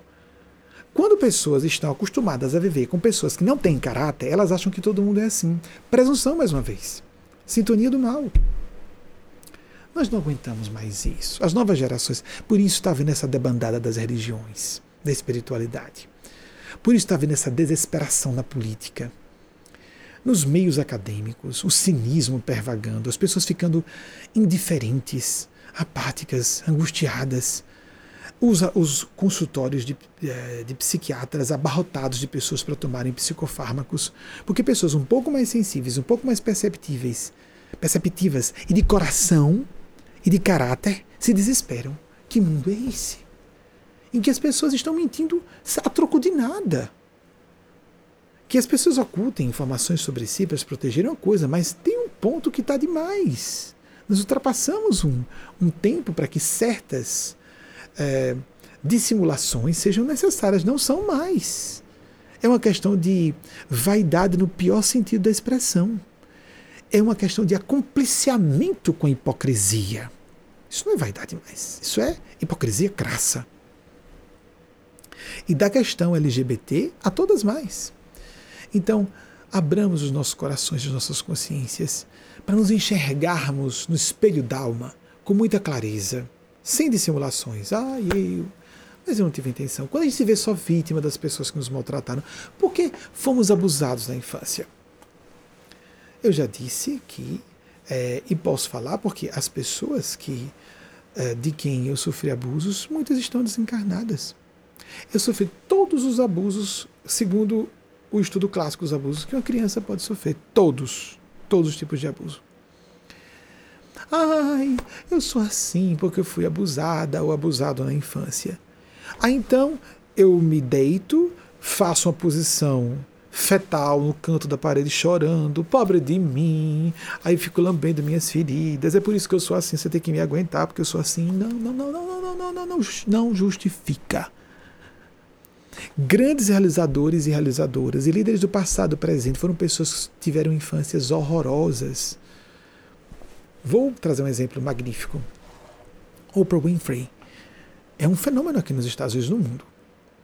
Vou falar da parte que ela publica ela sofreu, ela nasceu num ambiente muito pobre, mulher, negra, com tendência à obesidade, ela sempre está fofinha. ela foi trabalhar em Hollywood, ela estrelou, por exemplo, no filme A Cor Púrpura, que foi um, um sucesso estrondoso nos anos 1980. Foi para a televisão, explodiu na televisão, se tornou esse fenômeno. Ela, no meu entender, ela representa a alma dos Estados Unidos. Quando ela fala, me permito dizer, parecia que Barack Obama estava nervoso quando foi ser entrevistado por ela, porque a Mama América estava observando, impassível, todas as respostas de um ex-presidente de dois mandatos. Só porque é um grande intelectual, muito respeitado, e estava nervoso diante da Mama América. Na minha opinião, era Mama América ali. nasceu muito pobre, nasceu mulher, na nossa cultura, e nessa cultura racista dos Estados Unidos e do Brasil também. Mulher, negra, com tendência à obesidade, foi abusada sexualmente de forma medonha por vários homens. Ela publicou isso. E essa mulher não só se torna uma defensora das pessoas que são sofridas, mas ela se tornou um referencial de respeito à cultura, à civilidade. Ela continuou, ela defende a sua tese cristã, ela se apresenta como cristã, que ela é de Jesus e está com Jesus, ela não oculta isso e respeita todas as outras definições religiosas, todas as outras expressões. Recentemente eu havia até falando sobre o movimento Mindfulness, que foi criado por Dr. John. Vocês me ajudam, por favor, com pesquisa, Dr. John. Uh, eu acho que a pronúncia é essa, Kabat-Zinn. É porque eu tenho a impressão que deve ser pseudônimo. É Kabat é K, acho que é Kabat, como a gente ouve em português, hífen Z-I-N-N, eu acho que é isso. Que nasceu em 1944, está entre nós ainda, que bom que fique muito tempo, e que trouxe as práticas do budismo, do zen budismo, para uma visão laica nos meios médicos acadêmicos aqui do é, MIT, é, o Massachusetts Institute of Technology. E ela veio falar sobre isso, defendendo o mindfulness. Por exemplo, recentemente, eu não tem muito tempo que eu vi isso. Ela defende escritores, ela diz que os escritores e escritoras, para ela, são como achos de rock. Incentiva a cultura, incentiva as pessoas a lerem numa época em que as pessoas estão lendo menos. O que ela abre a boca para dizer, todo mundo acata. É um, um poder de influência impressionante. Essa mulher, esse ser que nasceu como mulher, que exemplo! Porque, amigos, amigas, em todo lugar tem aquela história, né? Entre a cotazinha dos negros das negras, a o negro ostentação, a negra ostentação. Na minha equipe eu coloquei uma negra, um negro ali para dizer que não sou racista. Ou tem um gayzinho ostentação, bota um LGBTzinho aqui, olha que coisa linda, né? Sou moderno, passa uma coisa elegante hoje, né? Ela poderia ter participado de um filme ou outro, mas não se tornar a pessoa mais influente da mídia nos Estados Unidos. Eu sei que isso é controverso, mas a maior parte dos especialistas na área creio que concordariam comigo. Poderia ser aquela pessoa que entra na cota daquela rede de televisão para apresentar um jornal, como ela começou. Mas não se tornar a pessoa que abre a boca. Já nos anos 80, quando ela fazia os seus programas de entrevista, a plateia cheia de mulheres brancas e louras, e ela era a líder de todas. Ela transcendeu a questão do grupo racial, que aqui há muita divisão, como vocês sabem, que pessoa, não existe isso de um espírito ser silenciado se é um gênio do plano do bem. Quanto mais se tenta oprimir, mais esse espírito explode para o céu. Catapulta para cima. Tentem massacrar uma pessoa que realmente esteja ligada à força de Deus, e a força de Deus falará por ela. Não porque ela esteja com o ego obstinado para provar que tem poder ou força ou que tem razão mas porque a força de Deus se canaliza por meio dela. Quem quer apenas ser obstinado pode tornar um gênio das trevas. Quem diz assim, ninguém me derruba porque eu não vou deixar. Quanto mais me tentam dar rasteiras, mais eu fico de pé, essa pessoa vai sintonizar com forças do mal e vai descer. Quando tentarem nos dar rasteira, nos permitamos ficar tristes, decepcionados, aborrecidos, aborrecidas, decepcionadas. Mas Foquemos a nossa consciência, busquemos a Deus, nos afastemos das pessoas. Não queremos provar nada a ninguém. A gente não tem que provar nada a ninguém. Nos incomoda sermos mal vistos. Todas as pessoas, seres humanos, se incomodam com serem mal vistos e mal vistas. Mas o que importa realmente é o aplauso, a aprovação da nossa consciência e dos seres do plano sublime, quer as pessoas acreditem nisso ou não, existem. Existem seres do plano sublime, que eu falei no evento internacional da ONU, do, da, da, Comissão de Empoderamento, né, Comissão do Status mulher, das Mulheres, que estava na sua 65 edição, é, nós podemos, devemos fazer, isso, essa linha de raciocínio que é mais importante, podemos, devemos nos dignificar, nos engrandecer. O, o poder da mulher não precisa ser concedido, o empoderamento das mulheres, não, o retorno do poder da feminilidade. Não existe isso de sufocar um espírito. Não existe isso. Ele grita mais alto. Grita mais alto com sua circunstância. Transformemos os traumas, Mirielle. Transformemos-se todas vocês, amigas e amigos. Transformemos os nossos traumas, os nossos sofrimentos, em aprendizados, em desafios, em catapultas para nos lançarmos para frente e para cima. Se algo alguém representa forças do bem, ninguém detém essa pessoa. O mundo desaba em torno dela, ela cresce. Pode sofrer conflitos, é lógico, somos seres humanos. Pode ser pecadora, sim, todas e todos somos pecadores. Mas não vamos nos acompliciar nessa postura acomodatícia, bem brasileira. Não, quem sou eu para fazer isso? Isso é pura vaidade. Olha, se passando de humilde. Quem sou eu? Não posso nada. Faça o que você pode, criatura. Como você justifica para sua consciência isso ao dormir? Se você poderia fazer mais? Você poderia falar para seu filho e sua filha, não, mas é porque se eu falar, o filho vai ficar contrariado e o outro, o pai ou a mãe, vai ficar mais, vai ganhar mais pontos com o filho ou a filha do que eu. As pessoas fazem isso em casa. Esse grau de indecência e inconsciência acontece no seio das famílias. Imaginemos o que não acontece no seio das, das academias, no meio do, no seio do mercado de trabalho, nas religiões, nos ambientes espirituais, na mídia, na política, em toda parte. Mas quem perde? Porque ah, eu vou, vou ganhar o quê sendo bonzinho? Não é ser bonzinho ou boazinha. Vai ganhar ser coerente. Vai ganhar a sensação de paz consigo mesmo, de uh, inabalável consistência nas próprias ideias, na própria conduta. Isso exala não só respeito para outras pessoas, mas mais ainda atração. Aí, lei da atração, mentalizar, mentalizar, mentalizar. É o mesmo que usar drogas. Funciona, funciona. Funciona como usar dinheiro para furtar alguma coisa ou furtar para ter dinheiro. Funciona por um tempo, há consequências para isso. É tanto real que existe o efeito nocebo, que é o contrário de placebo, a nosologia considera os dois fenômenos, o estudo das, das doenças.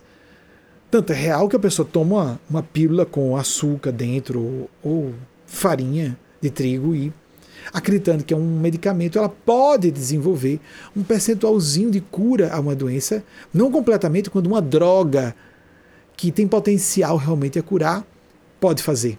Por isso que nos experimentos a indústria farmacêutica sabe, isso, sabe disso de sempre.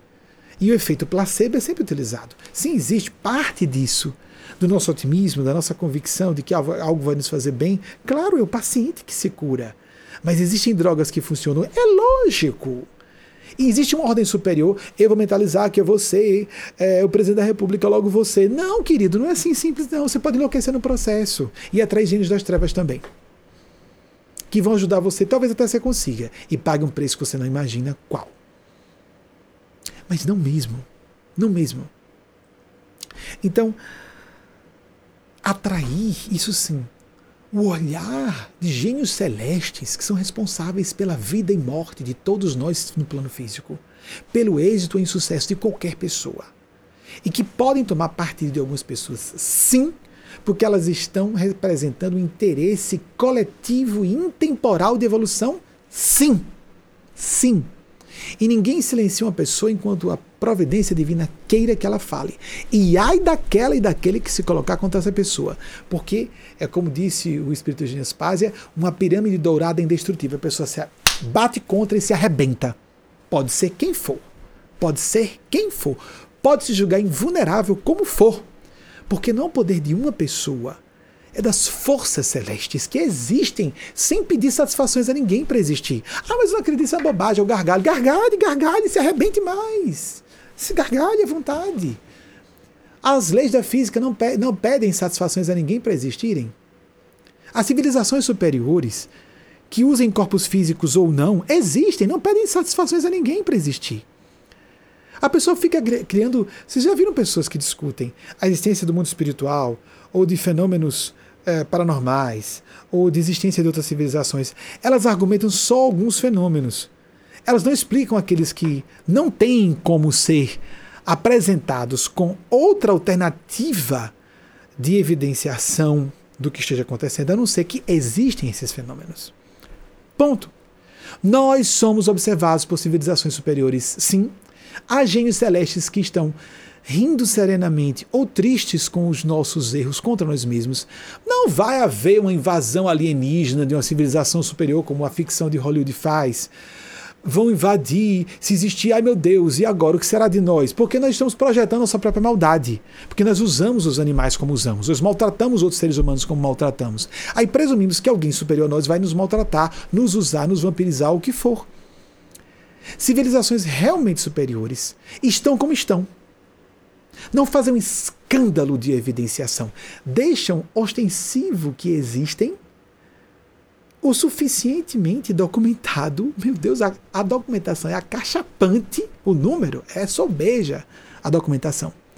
De civilizações que usam aparelhos eletrônicos e corpos físicos, civilizações que não utilizam, fenômenos paranormais, mediúnicos e o suficiente para que, no limite, para nosso livre-arbítrio não ser respeitado. Porque uma pessoa que vai ler sobre o assunto, com real isenção, com imparcialidade, ela vai acatar. Vou dizer a vocês o meu desgosto. Desde criança, eu nunca gostei de dois fenômenos. Já falei de reencarnação. Deixa eu dizer outro que eu nunca gostei. Além da incorporação, como eu falei aqui. São todos reais. Eu não gostava dessa história de discos voadores. Eu achava que era tudo muito ficcional, muito eh, exagerado e parecia filme de ficção científica. Houve uma propaganda nesse sentido muito proposital de depreciar, de uh, denegar a existência, o negacionismo político que nós estamos conhecendo. Isso existe de sempre. Nunca me agradou. Eu não era um aficionado em ufologia. É um fato. Nós não temos que aceitar alguma coisa porque gostamos. A reencarnação existe, ponto. Eu não gostava, problema meu. Incorporação, achava a coisa mais horrível do mundo, problema meu. Assumi um karma tão grande que fiquei 10 anos fazendo em público, bem empregado para mim. Ou seja, bem empregado não é, não é só castigo, não, gente. Não é castigo, é aprendizado. Fenômenos ufológicos existem. Ah, se, amigos, amigas, respeitemos. Estamos debaixo de uma hierarquia funcional, não é hierarquia de poder como nós vemos na Terra. Seres superiores, essa fantasia adolescente. Permitam adolescentes que estão me ouvindo, que sabem, que são muito mais maduros e sabem, concordam com o meu ponto de vista sabem que é real e por isso concordam com esse meu ponto de vista.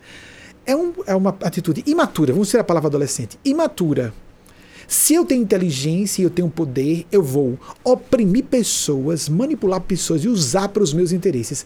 Mas tem muita gente completamente convencida de que toda pessoa mais inteligente ou mais capaz necessariamente vai para um lugar de posição de poder e influência para usar as pessoas. Porque essas pessoas não têm caráter nenhum.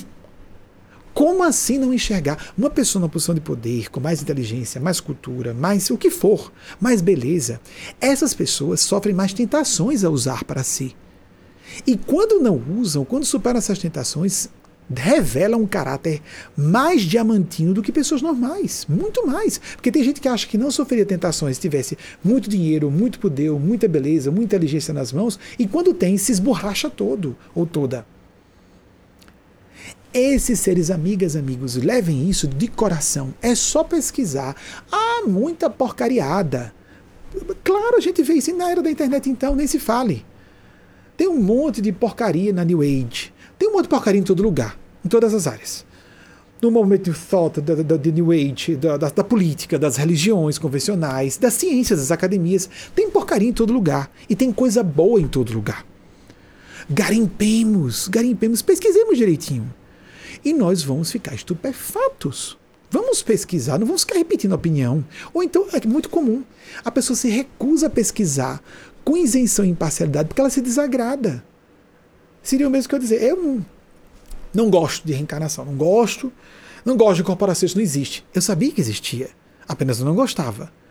Não, não gosto de ufologia, não gosto de fenômenos de ETs. Pois é, mas existem. Existem, ponto. Existem civilizações. Vamos pesquisar. Fria isentamente. Eu não estou querendo ter uma abordagem científica. Um cientista não projeta suas ideias no mundo ou não procura confirmar seus pontos de vista. A abordagem científica é buscar fatos, descrever a realidade como ela é, não importando quem seja contrariado ou que grupos sejam contrariados. Existe aquela coisa super complexa que foi descoberta na física quântica de que a consciência observadora interfere nas realidades observadas. Esse é outro fenômeno mais profundo, mas para o nosso plano empírico aqui do que estamos falando. Se nós quisermos ser mais lúcidos e mais lúcidas, temos que ter uma abordagem sobre os fenômenos da vida, sobre nós mesmos e as pessoas, que respeite que muita coisa que existe não nos vai agradar. É lógico. É lógico, somos seres humanos. Mas, por favor, fiquem alertas. Existem gênios do plano sublime. Estamos sendo todos e todas observados e observadas, não como nós pensamos. Por exemplo, na questão das orações, eu tenho muita dificuldade de fazer orações. Eu prefiro fazer meditação. Faço orações. Pinço oração no meio das minhas meditações, porque trabalho com isso, então sou uma pessoa com prática veterana em oração e meditação desde a minha infância. Como disse, no meio católico eu rezava três rosários por dia, para quem não sabe, são nove terços. Então, sou veterano em meditação, veterano por prática, experiência, não é, não é um elogio a mim, é um é, profissional, como equivalente a ser um profissional treinado. Tem três, três décadas de rodar, rodado na área. Pronto. Mas eu não gosto da prática da oração. Me parece uma interferência no, na, vamos, no direito chamaria jurisdição, né? no nível, na instância de responsabilidade de seres que são superiores a mim. Então, na hora da prece, eu digo: se vocês puderem considerar isso aí, eu acho que seria melhor isso, mas por favor, avaliem. Por favor, avaliem se está correto. Com muito pudor. Aquela ideia de fazer prece, ela vai incomodar seres superiores super ocupados. É uma tolice, na verdade, porque Deus, por exemplo, é absoluto, ou absoluta. Não vai deixar de nos ouvir porque tem bilhões de pessoas falando ao mesmo tempo. Isso é um raciocínio humano. E está dentro do nosso esquema de percepção e cognição humana esse esquema limitado, de que se uma pessoa está muito ocupada, ela não pode ouvir várias ao mesmo tempo. Sim, seres muito mais evoluídos que nós, mais humanos, são muito ocupados. E então, por exemplo, a gente se dirige ao Espírito Eugênia Paz. É você em casa que, que goste da nossa linha de pensamento espiritual cristão, pode dizer. Ah, não vou falar com a Eugênia Paz, ela está muito ocupada. Pode falar, porque se ela não, não atender à distância, ela manda alguém que faça existe um grupo que dá assistência. Esses seres superiores, eu falar com Nossa Senhora, ela é muito ocupada, com Jesus, não tem, não tem problema, pode falar com Jesus. Por exemplo, a própria Eugênia Spazia, quando alguém faz orações dela, ela diz, é melhor falei para fazer para Maria Cristo, para Nossa Senhora que representa a face maternal de Deus para a Terra, ou para Jesus, que representa a face paternal de Deus. É melhor, se não quiser falar diretamente com Deus. Mas a falta não tem importância, pode se dirigir a nós. É uma forma de estado meditativo. Quanto para eu canalizar Eugênia Paz e para canalizar esses seres aqui, eu tenho que colocar no meu melhor padrão de propósitos e intenções. Por isso que fico muitas vezes pouco político, pouco conveniente, pouco agradável, porque eu estou querendo agradar o outro lado. Esses seres que não estão preocupados que eu passo a imagem de, nossa, cara legal, né? Eu assisto, dá uma paz quando eu ouço essa pessoa. Aí a gente vê aquelas pessoas falando assim. E elas parecem que estão no, no nirvana, ou estão sempre em estado de graça. Às vezes trinam a voz, não é? Meu Deus, isso é caricatural, isso é patético. E às vezes a pessoa nem percebe o ridículo que está passando. E um adolescente ali, inteligente, vendo. Que pessoa, ela não tem vergonha de ser tão falsa assim, não. Há pessoas doces e há momentos em que estamos doces. Às vezes eu estou bem amável aqui com vocês. Como toda pessoa normal. Tem um momento de amabilidade e um momento de maior temperamento, de maior severidade, devemos, todo profissional, pessoa responsável, tem um momento de ser severa. Ela pode não ser temperamental na sua severidade, mas ser dura, ser estoica, ser firme, ser diretiva. Minha opinião é essa, eu sou responsável por esse ambiente, ou você concorda ou sai. Ponto. Toda pessoa responsável e conscienciosa age assim no momento certo. Em casa, com seus filhos, com suas filhas mais ainda. Com funcionários, ou com subalternos na hierarquia, com seus superiores, corre risco de perder emprego, mas faz. temos o momento de ser amáveis e doces e ternos, sinceramente. Quando a pessoa pega um bebê e está sendo terno ou terna com o bebê, nós podemos ser ternos com a pessoa na nossa faixa de idade. A gente não vai tratar como se fosse um bebê. Mas podemos ser muito amáveis, sinceramente. E podemos ser muito duros, sinceramente. E as duas expressões, ah, mas ali eu estava dando amor quando estava amável, doce, querendo dizer afável, doce, caricioso ou cariciosa. Ali é amor. Mas quando está sendo duro, não, isso não é amor, isso é agressão, isso é ódio, isso é uma sintonia ruim. Oh, isso é muito primário, isso é muito simplista, isso demonstra um embotamento moral na pessoa. Lembremos quem for cristão ou cristã de Jesus com um chicote na mão, revirando as bancas do templo. Qual é o pai e a mãe que, por amor a um filho e uma filha, sabendo que vai perder, naquele momento, espaço no coração da criança ou do adolescente, e sabendo que às vezes o outro colega de parentalidade, seja esposa ou esposo, casado ainda com essa pessoa ou não, ou casada ou não com essa pessoa, eu vou ser duro e ainda vou sair perdendo. Porque o outro, canalha, ou a outra canalha, vai se passar de boazinha ou de bonzinho e vai dizer: Ô, oh, seu pai ou sua mãe foi muito dura com você, eu deixo você fazer. Ou então a vovó e o vovô, sacana, me desculpem a palavra, mau caráter que prejudica a educação que um filho ou uma filha adulta estão dando para passar da vovó ou vovô bonzinho ou boazinha. Nós estamos cansados disso. E se nós estivermos, cuidemos. Sabe por que, que as pessoas fazem isso? Porque não acham que é tudo impune. Ninguém está vendo. Engana 95% das pessoas, e principalmente pessoas inteligentes, treinadas. Engana a maior parte do tempo, a maior parte das pessoas. Ninguém está vendo. Eu levo a melhor normalmente. Não é isso? Amigo, amiga, leve a sério. Eu estou falando para você que também. Por que, que eu estou falando publicamente? Porque há pessoas fronteiriças que dizem: é verdade, eu fiz isso. Tem que me corrigir. Pronto, assuma seu pecado. É um pecado. Um erro. Mas o sentido de pecaminosidade é importante. Se sentir culpado. Senão, você, se você não sente culpa, você é psicopata. Sente culpa. Mas não ficar na culpa, que é vira síndrome de culpa. Responsabilidade. Tem que agir. Tem que modificar. Ou então você, o que, que eu estou ganhando em ser decente? Sintonia com o céu. E ser decente não é abaixar a cabeça e ser submisso ou submissa. Siga sua consciência e se um colega, um parceiro de parentalidade, um parente ou um amigo, o que for, agir de forma indecente, fale abertamente com essa pessoa se você tem intimidade. Se a pessoa não quiser se modificar, afaste-se. Seja franco, mas não abra mão da coerência com sua consciência. Não há nada que valha isso jogar a sua consciência e sua alma no abismo. Não, mas essa pessoa fez isso comigo. Você vai homenagear o inimigo ou a pessoa que abusou de você ou fez mal a você? Nunca! Ninguém merece você se destruir. Você compreende? O perdão vem depois. Primeiro a coerência com sua consciência, depois o perdão, que não é ficar amiguinho, abraçadinho, beijando, acariciando, se arranhando, se ferindo, se mordendo e, mord e comendo as vísceras uns dos outros, dizendo que são amigos e amigas. Todos se esfaqueando pelas costas e pela frente também, muitas vezes. É diferente de fazer uma incisão cirúrgica. Outra coisa é nos esfaquearmos e nos deleitarmos por humilharmos pessoas. Isso é indigno, injusto, blasfemo e estamos sendo vistos. E não é porque alguma autoridade celeste, que acontece isso também, vai determinar que sejamos punidos, determinam as sentenças celestes. Essa vai, essa pessoa vai perder a sanidade mental, aquela vai perder o cargo, aquela vai sofrer um escândalo público, aquela vai morrer fisicamente. Amanhã, ou vai perder o filho ou a filha. Tem essas sentenças do céu, viu? Quer nós acreditemos, quer não. Ah, não existe não. Isso é manipulação de culpa e medo. Tem gente que manipula culpa e medo, principalmente quem fala muito sobre isso. Mas querem que seja impune. Não, não, não, não. Já basta a lei, agora também Deus me vigiando? Não precisa. Existem esses tribunais celestes, mas existe algo muito mais automático a sintonia. Pelo sentimento da pessoa de estar enganando outras pessoas, ela vai atrair uma linha de destinos que vai arrebentá-la quer ela acredite ou não, são leis da vida. A gente não precisa acreditar. Vou acreditar que a Terra esférica, que agora tem os terraplanistas, né? E assim, de manhã, porque eu acredito, o Sol vai nascer no leste. Nós não.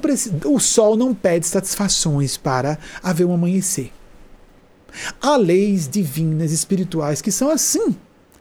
E não adianta gargalhar, eu estou citando tal autor, e tal autor acha isso, tal autor acha aquilo. Achem todos, vão todos para o barranco. Jesus disse: cegos condutores de cegos, ou cegas condutoras de cegas, cairão todas no abismo, no precipício. Estão caindo, a gente está vendo como a humanidade está à beira do abismo.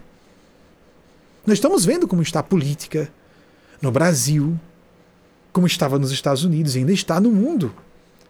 Como estamos vivendo um horror com a pandemia no Brasil. Precisávamos passar por isso? Que horror! Que horror! E porque as forças constituídas não conseguem derrubar? Pois é! Tentaram derrubar Hitler e não conseguiam. A Alemanha sendo despedaçada da Segunda Guerra Mundial. População militar e civil, as cidades sendo bombardeadas. Porque tem um momento que a massa crítica da consciência da população é tal para sofrer aquilo porque precisa aprender que ninguém consegue tirar do poder enquanto a sina educativa não foi concluída. É triste isso, não é? Mas é um fato. Deus respeita o nosso livre-arbítrio, nosso discernimento, inclusive inconsciente. Não disseram? Eu não sou LGBT, eu não sou negro-negra, eu não sou das classes pobres, não vou sofrer nada. Dane-se o resto. Era isso que estava por trás. Aí de repente vem uma coisa que faz com que bilionários não tenham um leito de hospital. Ninguém mais agora. Todo mundo está no mesmo barco. Mas sempre estivemos no mesmo barco. Sempre estivemos no mesmo barco. Quem foi que disse que não estávamos antes? Mas havia essa ilusão, né? Eu não vou. Eu não vou. É um presente do céu. Nós estamos vendo rapidamente a resposta do céu. Mas você não estava despreocupado de que é, grupos minoritários da população iriam ser prejudicados? Só porque você não faz parte desses grupos? Pois então aguente. Você não tem uma UTI aérea para levar você para um hospital importante São Paulo, tá tudo cheio. Teve um milionário que disse, pedindo anonimato: tenho dinheiro para comprar dois hospitais, não tenho um leito para minha mãe. Vejam só que interessante. Fiquemos atentos, atentas. Que assim como essa história no Brasil, essa crise é um aprendizado. Essa crise aqui nos Estados Unidos, com o governo anterior também. Estou falando dessa pessoa, não. É a população que sustenta, a população que concorda. Está no poder porque tem a população, uma, uma fatia expressiva da população que concorda. Em todas as classes sociais. Em todas as classes sociais. Não é a pessoa. É a mentalidade da população. Não mudamos a mentalidade. Continuamos refletindo em governantes, em lideranças religiosas hipócritas, em lideranças acadêmicas hipócritas, em lideranças na mídia hipócritas, a nossa hipocrisia nacional. Queremos uma mudança efetiva? Façamos uma mudança de profundidade, de consciência, de sentimentos. Aí nós teremos uma mudança efetiva. E Deus está nos mandando um látego evolutivo na medida mínima do que nós precisamos. Não pusemos para fora? Interessante, né? Havia dito que não falaria. Não pusemos para fora? Quando foi que tivemos um presidente que não tinha nada? Eu não sou filiado a nenhum partido político, não tenho nenhuma pretensão política, não tenho nenhum contato com ninguém na área da política diretamente. Quando foi que tivemos um presidente da República que não tinha nada, nada na sua ficha, na sua, na sua biografia, nada que abonasse essa pessoa, desabonasse essa pessoa? Quando foi que tivemos isso? Uma pessoa tão limpa moralmente. Tem um aspecto heróico. E logo a mulher foi posta para fora do poder. O impeachment foi tão fácil, não foi? Pusemos para fora uma mulher, a primeira mulher na presidência. Eu quero saber se algum homem antes tinha uma ficha tão limpa como ela.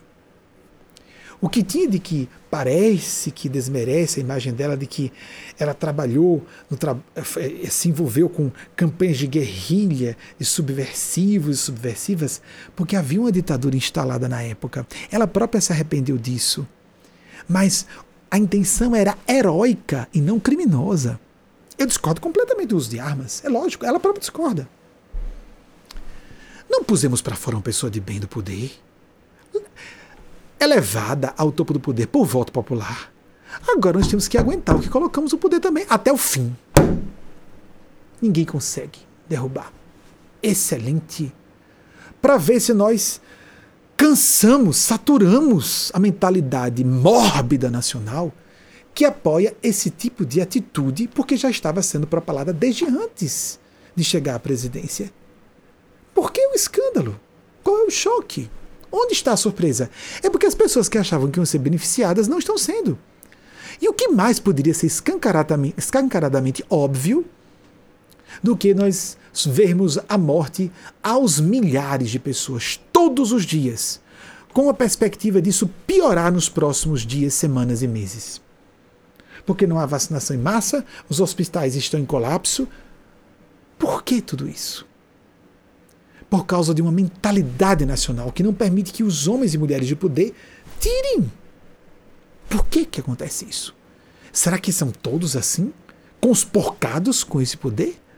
Ou existe uma coisa maior como aconteceu com Hitler, que ninguém conseguia tirar do poder, enquanto uma sina nacional e mundial, porque o mundo precisava, a Europa colonialista, com seus impérios sanguessuga, aquelas, aquele parasitismo dos povos ditos colonizados eram um mero repasto para a atitude predadora da antiga Europa, enquanto Hitler não foi o látego usado pelo céu, sem nenhum mérito para ele, um gênio das trevas, um gênio das trevas. Enquanto esse látego não sangrou as pessoas e sangrou as populações, a França, amigos, que estava invadida pela Alemanha. A França que precisou da ajuda dos aliados para ser libertada.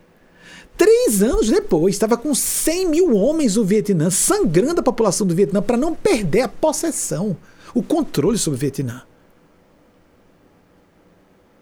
Isso é um sinal de como Hitler era necessário, como o nazismo foi necessário para ver se acorda a humanidade. São gênios das trevas. O mal aparece porque nós sintonizamos com ele. São gênios das trevas. Vai, vai, vai pagar caro por aquilo que fez. Eu não estou defendendo a criatura, não. Eu estou, nos, eu estou ajudando todas e todos nós a refletirmos. Nós estamos passando por isso porque nós precisamos aprender alguma coisa. Ah, mas não fui eu que votei. Pois é, mas e por que, que eu nasci nessa época? Por que, que eu estou passando por isso? O que, que eu posso trazer para mim? Cabe à minha consciência, isso se chama inteligência espiritual, buscar os aspectos educativos construtivos nessa experiência. O que, que eu posso assimilar para mim? Em que, que eu estou refletido? Madre Teresa de Calcutá abandonou a sua ordem religiosa. A história da mudança. Há 20 anos estava numa ordem religiosa, abandonou aquela ordem religiosa porque veio Hitler dentro dela. Enquanto muita gente chora e tem horrores contra Hitler, sem ter sofrido em campos de concentração, quem tem direito a ter problemas para perdoar Hitler é quem viveu em campos de concentração. Eu me recordo de uma moça que veio chorando em lágrimas e teve um problema com Hitler. E chorando, muito santa, muito santa. E chorando, e eu vi Hitler beber no meu colo, eu acho que eu perdoei. Mas olha, você precisa, o que você tem a dizer sobre isso? Precisa parar com o seu complexo de santidade. Você não estava em campos de concentração de Auschwitz ou qualquer, quaisquer outros campos de concentração para ter um problema de perdão a Hitler, em relação a Hitler. Enquanto muita gente acha horrível monstro, monstro, monstro, Teresa de Calcutá viu que havia um percentual, ainda que muito pequeno, de Hitler dentro dela e resolveu sair da sua ordem e criar uma outra. Almas realmente amadurecidas e lúcidas não veem culpados fora. Veem razões dentro de aprendizado e crescimento. Como eu posso tirar? Isso é, inclusive, isso é inteligente, é prático, é racional e é lógico. Como eu posso tirar proveito construtivamente, de forma decente, dessa situação? Como eu posso aprender com isso? As pessoas preferem manter a máscara de sexualmente, moralmente aceitas, socialmente, comportamento, a conduta toda alinhada. Há 50 anos, mulher decente casava virgem. Qual é a mulher decente hoje que casa virgem? Só se ela foi irresponsável. Vai casar sem conhecer o cara? Não é questão do ato sexual em si, as taras da pessoa, gostos sexuais. É tudo que está implicado no ato sexual. Normalmente hoje, o, corretamente, os jovens estão cada vez mais passando um tempo morando juntos, porque muita coisa é revelada no início da, da intimidade sexual e outra camada de revelação sobre a pessoa acontece quando elas vão conviver no dia a dia. Para depois, porque levam a sério o casamento se casarem. Hello? Decência é isso. E não eu me lembro do moço, foi o meu consultório, quando eu tinha consultório de aconselhamento espiritual. Eu me lembro que eu tinha 34, ela 35. E aí então, vejam só, ela disse: eu tenho um problema, eu vim aqui falar com você. Não era problema coisa nenhuma. Ela estava se fazendo autoelogio. Tem um problema que, me, que me, as pessoas não me compreendem e eu vim aqui me confessar com você. Pois não. É que eu ainda sou virgem. O que você acha disso? Um erro. O quê? Ela esperava que eu, como líder espiritual, fosse dizer que coisa linda, você ainda é virgem aos 35 anos. Ela queria parecer mais santa, mais pura, mais decente que outras pessoas. Isso é, isso é hoje pouco comum. Isso é muito pouco comum. Todo mundo sabe que a honestidade das pessoas não passa pela sexualidade, apenas se reflete na sexualidade. Não é? Então, tomou um susto. Como você vai ter? Como você nessa idade? Isso é imaturidade psicológica. Mais do que isso era falta de caráter. Ela não continuou dentro do nosso grupo. Pessoas que estão preocupadas em serem boazinhas e santinhas são pessoas falsinhas e muito falsas. Muito hipócritas. Muito. Com raras exceções. Pessoas que procuram ser unanimidade e agradar todo mundo são pessoas totalmente encenadas preocupada só em pegar bem, passar bem, que é conveniente para mim, para obter melhores oportunidades. Isso é analisado em ciência hoje. Como obter melhores é, op oportunidades de trabalho, de casamento, se eu mantiver uma aparência bem maquiada, mesmo que a sujeirada corra solta por trás. Não é? Temos que mudar como civilização esse estado de coisas. E primeiro, ah, então eu vou salvar o mundo. Não, se salve. Primeiro se salve. Vamos nos salvar para uma sintonia melhor, ser mais coerentes. O problema não está na presidência do Brasil, não. O problema do Brasil não está na presidência. Esse é o problema. Está todo mundo culpando a presidência. Embora as pessoas devam protestar de tudo contra que, é, de tudo daquilo que elas discordem, elas têm que protestar contra isso. Sem dúvida. Mas o problema não foi a presidência, foi quem botou na presidência. Houve manipulação de redes sociais, ok, mas as pessoas acreditam no que querem acreditar. Há pessoas de pouca instrução que sacam que há uma malícia no sentido destrutivo mesmo da palavra, na acepção pior. Há algo oculto, algo escuso ali. Até o lema da Alemanha apareceu entramos em sintonia. O problema está na alma nacional.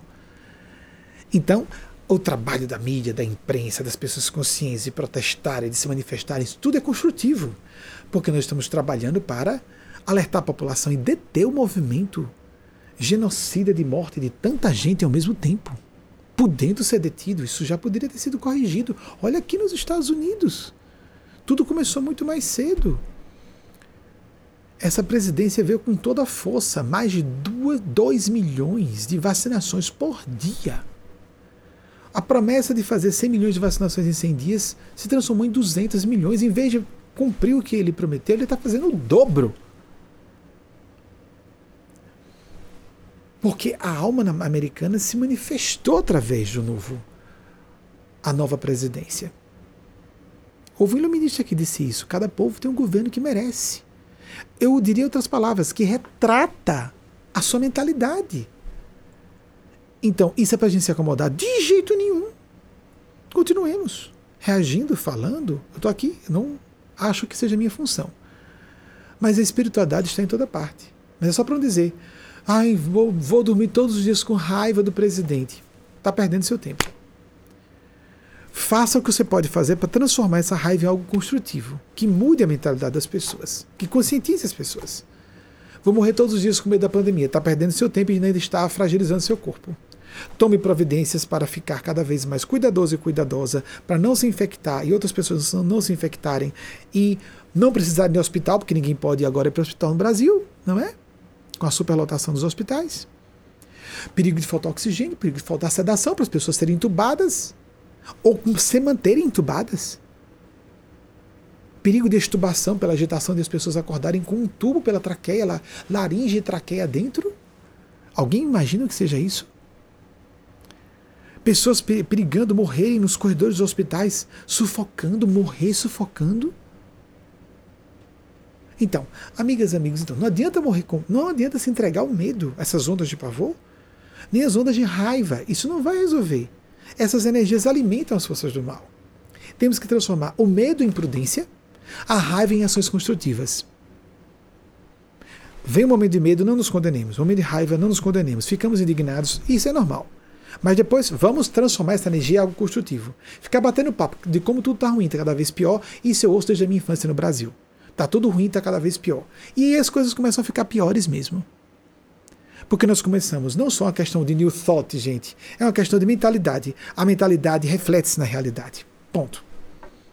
Começamos a nos comportar de uma maneira como os americanos falam, profecia que se autocumpre. Se eu, fico, se eu cruzo os braços, vai tudo piorar, vai tudo piorar mesmo, eu cruzei os braços. A culpa não é da presidência, a culpa é do país que botou a presidência que está no poder. A culpa é do, da mentalidade nacional que não conseguiu tirar do poder, mas tirou a outra. A decente, sim. Não sou do partido. Não sou partidário nada. Não participo de nada com o movimento político nenhum. Mas nós não fizemos isso. Não fizemos isso coletivamente. Então, vemos a dificuldade em tirar esse atual, que reflete a mesma razão que fez com que a outra fosse tirada tão facilmente do poder. Simples assim. Simples assim. E não adianta que algumas poucas pessoas decentes, sem uma orquestração nacional, seria espontâneo, seria natural. Bum! Muita gente está morrendo. Tira! Porque isso não acontece naturalmente. Se formos ver análises políticas, sociológicas, culturais, são fatores, mas algo místico e é a mentalidade nacional. Nós sintonizamos com essas forças. E essas forças estão usando quem está na presidência para ver essa ceifa de morte sem controle, avassaladora. Não culpemos pessoas. Quem procura culpados fora tem a mentalidade infantil da vítima. Busquemos atitudes responsáveis, o que nós podemos fazer para transformar a raiva em ação e o medo em responsabilidade. São energias que nos ajudam a nos mobilizar para que encurtemos pelo menos o período de provação nacional. Para que amenizemos as dores que nós já estamos sofrendo. Não é para nos submetermos a um castigo celeste. Não é um castigo celeste. É uma vergastada evolutiva. Religiosos direitistas apoiando forças do mal. Meu Deus, alguém disse assim: essa pessoa não tem mentora, não. Isso é uma questão de caráter. Não é questão de ter não ter mentor espiritual, ou guia espiritual, ou ser cristão ou cristã. É questão de ter caráter. Até os decentes, até os decentes enxergam isso. Religiosos decentes, religiosas decentes veem isso. Acadêmicos, cientistas, pessoas semi-analfabetas enxergam isso. Não tem a ver com grau de instrução também, não. Não tem, não. Tem a ver com perfil psicológico e principalmente fibra de caráter. Nós apoiamos pessoa, pessoas que elogiam tortura, que fazem apologia às manifestações mais dantescas do, do mal no ser humano. Nós levamos ao poder, ao ponto máximo do poder. Nós fizemos isso como brasileiros e brasileiras.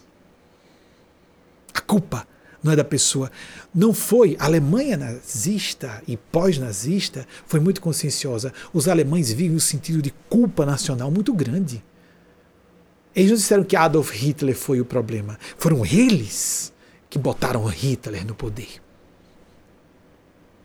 Temos que pensar dessa forma. Temos que agir dessa forma. Temos que sentir assim e nos conectar às verdadeiras forças de Deus. Porque quando uma pessoa não mais tiver autorização divina para estar na Terra, porque a função educativa que ela cumpriu terminou, ela desaparece. Naturalmente. Naturalmente. Se continua, Deus autoriza. Podemos observar. Olhem as pesquisas. O apoio popular continua porque existe a necessidade. Ponto. É simples assim. Não há nenhuma confusão, não precisa haver nenhuma crise de fé. Cadê Deus? Não, não sejamos. Ninguém faz isso. Chegou uma equação matemática complicada de um professor falando de cálculo integral que for. Nossa, não consigo entender.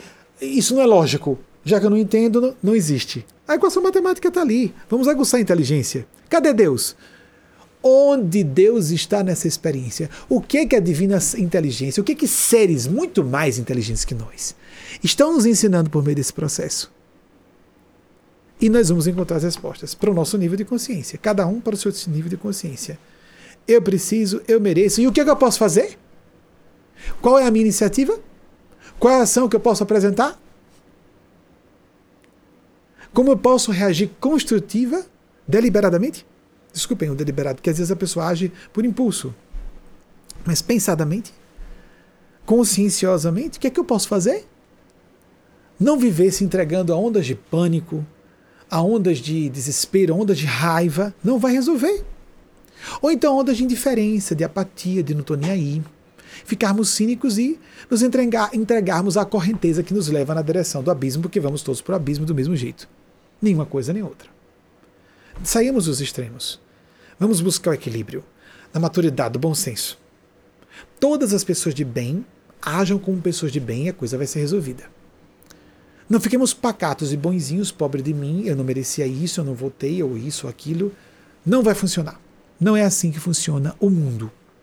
Não é assim que funcionam as leis espirituais e as leis de Deus.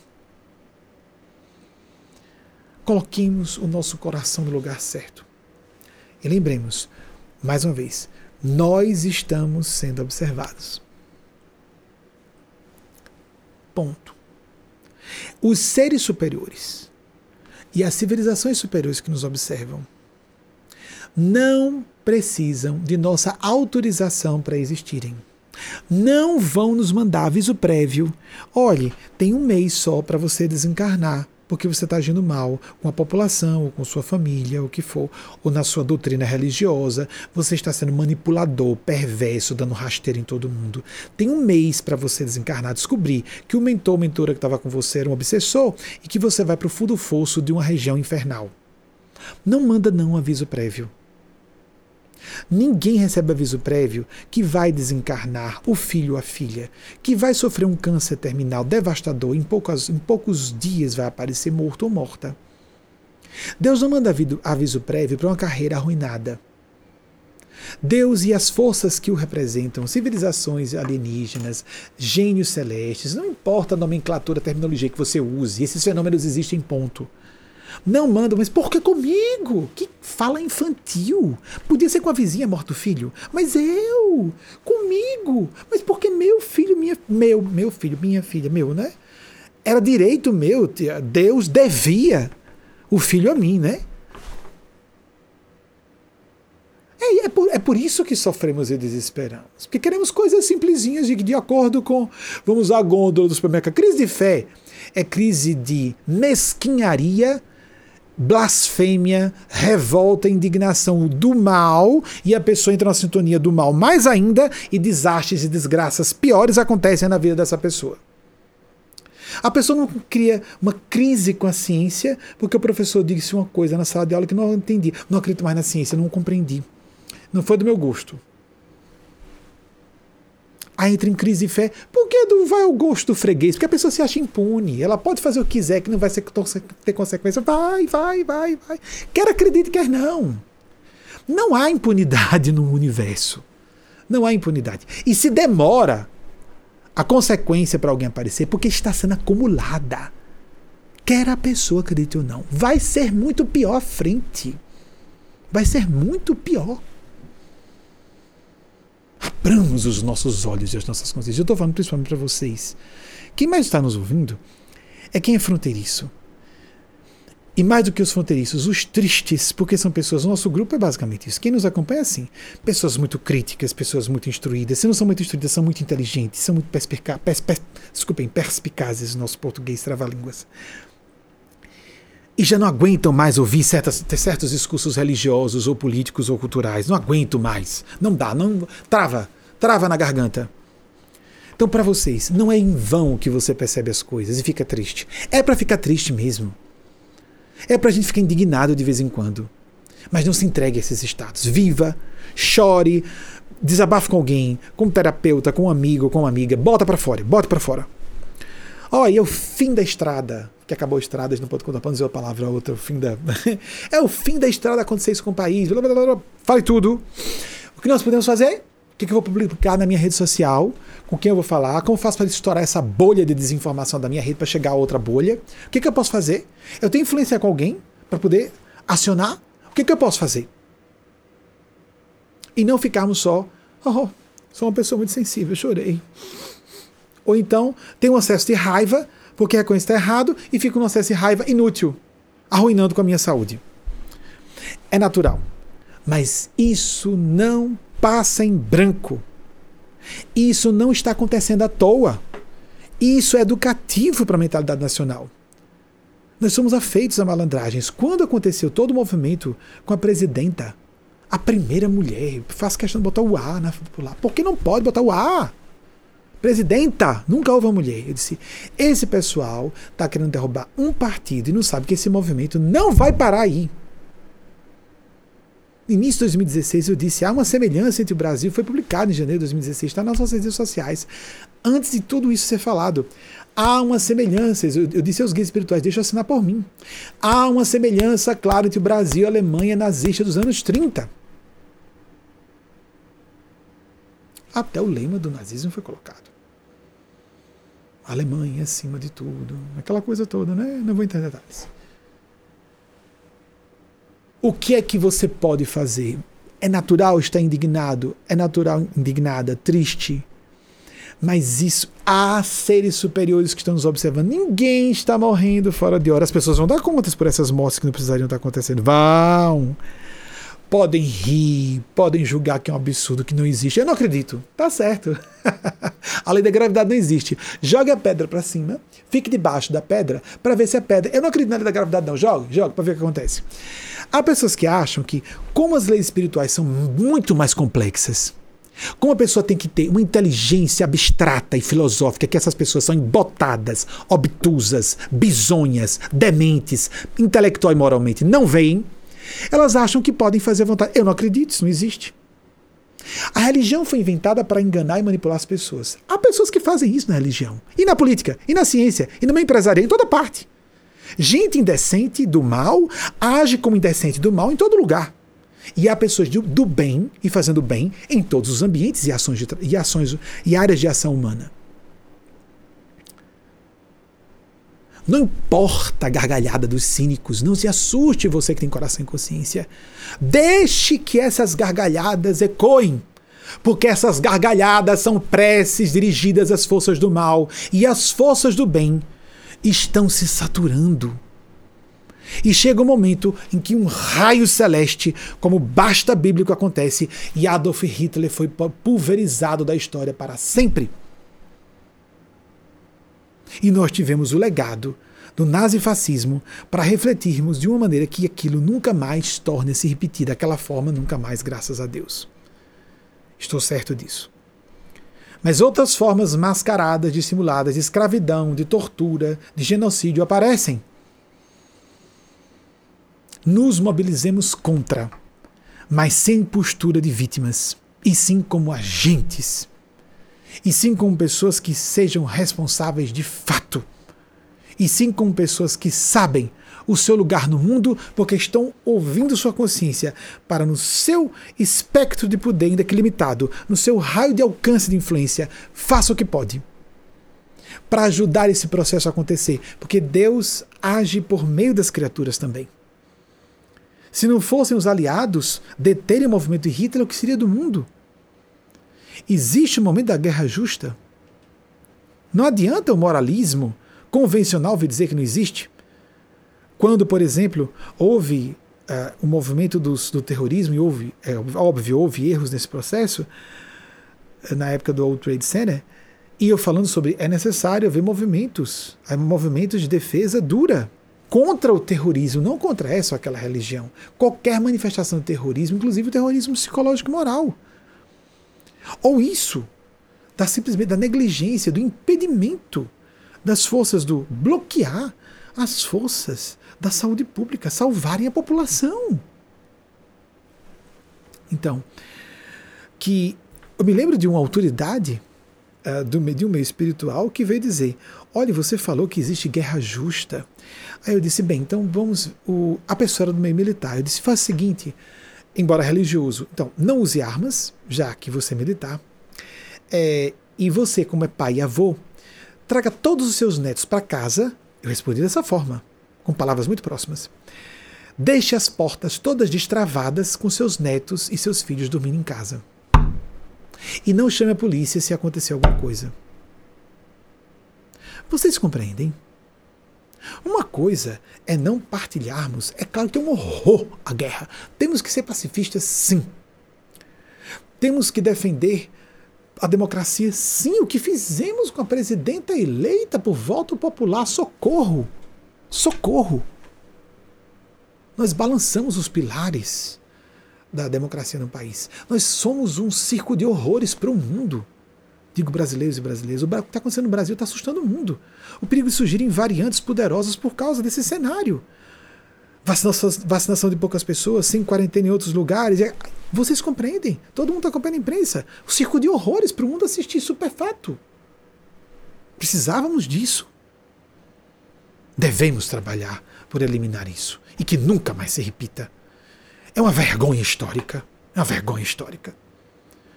Um ex-presidente decente baixou cadeias. Meu Deus, que vergonha histórica. Eu não esperava que tão rapidamente a coisa começasse a reverter, graças a Deus. Que vergonha! Isso é um preso sacrificado, aqueles presos políticos que eram as almas do bem que eram aprisionadas como uma bastilha. A cada bastilha foi isso. Pessoas de bem que iam para as cadeias. Para que as pessoas do mal continuassem imperando a coisa está sendo revertida rápido. Que seja, meu Deus, porque hoje a evolução é rápida dos costumes.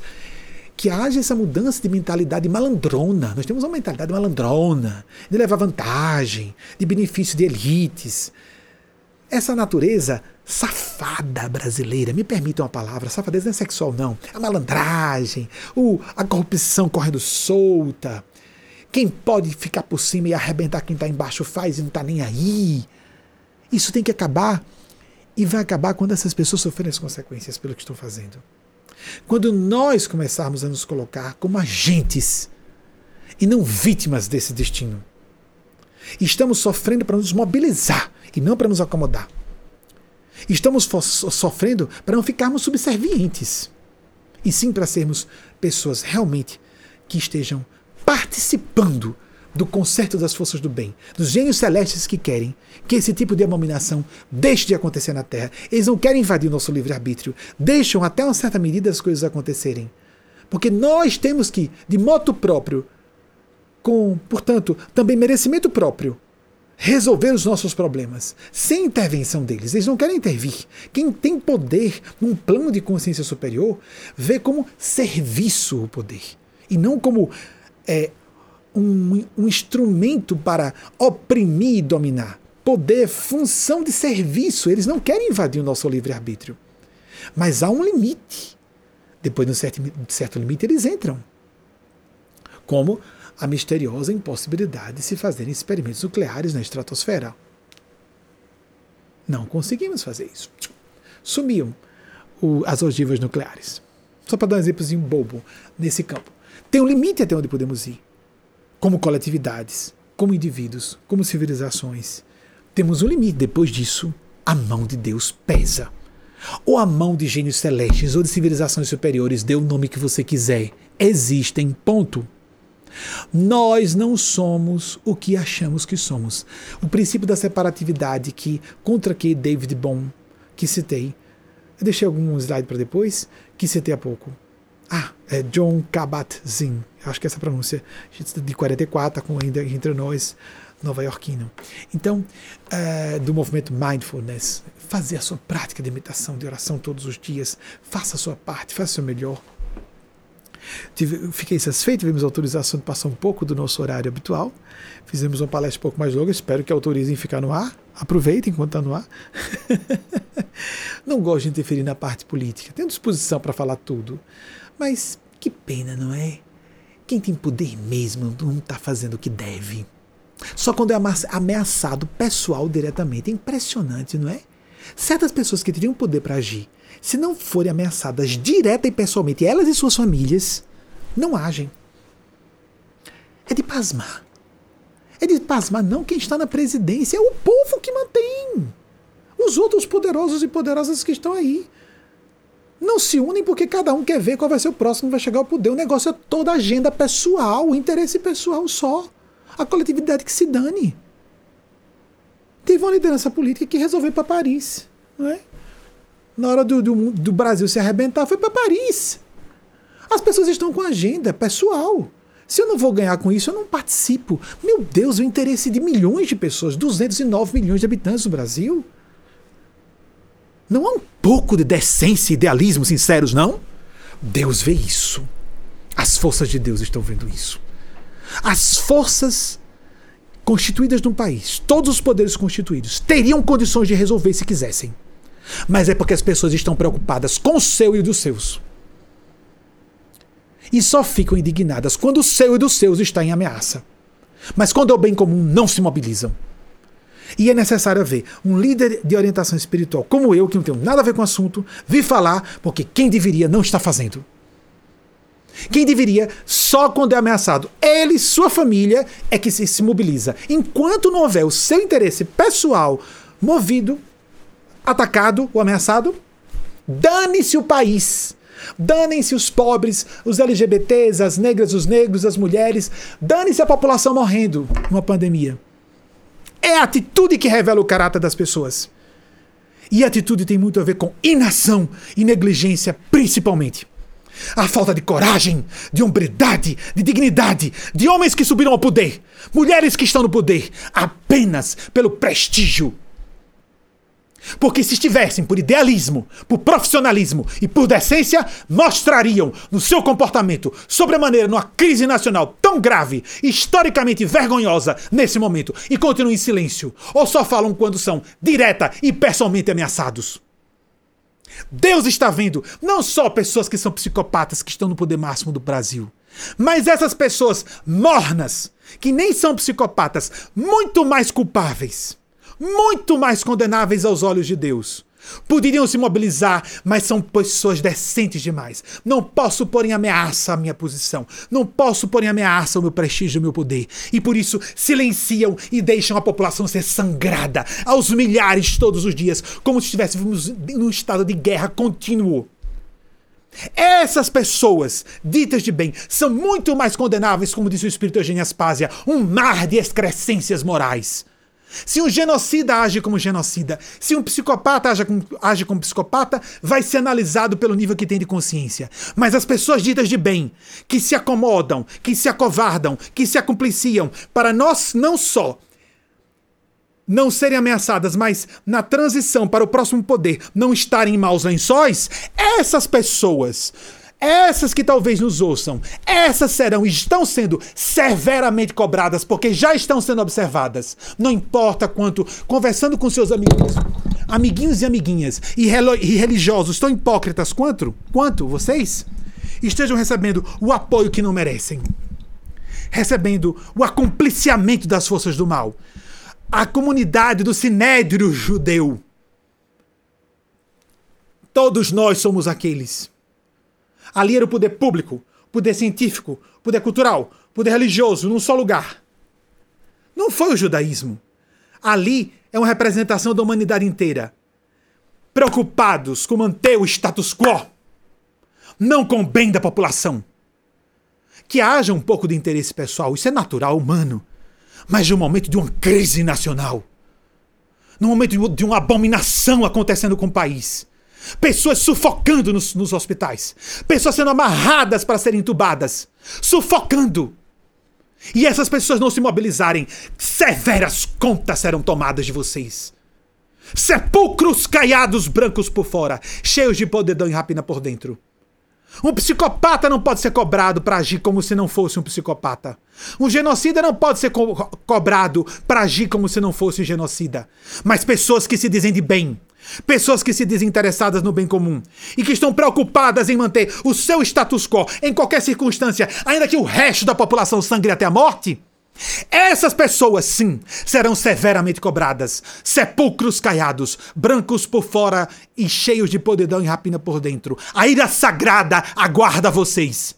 A ira do céu aguarda vocês. E há gênios celestes, não importa quanto vocês gargalhem cinicamente só agindo quando são direta e pessoalmente ameaçados nos seus interesses mesquinhos, como se só existissem vocês, suas genitálias e o que sai, as criaturas que saem das suas genitálias. Vocês estão em cargos de poder apenas pelo prestígio, pelo dinheiro, pelo poder, pela conveniência. Ou no momento de uma crise grave como essa, estariam todos se mobilizando e isso já estaria resolvido, pelo menos desde o início da pandemia. Abomináveis todas essas pessoas, de cara engomada, demonstrando-se indignadas, mas que não fazem na posição que estão o que deveriam. Que Deus tenha pena dessas almas abomináveis. Como disse nosso Senhor Jesus pelos, por João Evangelista. Sede quentes ou frios, eu vomito os mornos.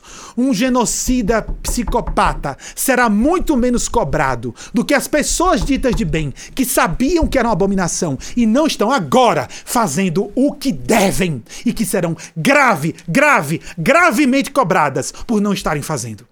Deus nos abençoe.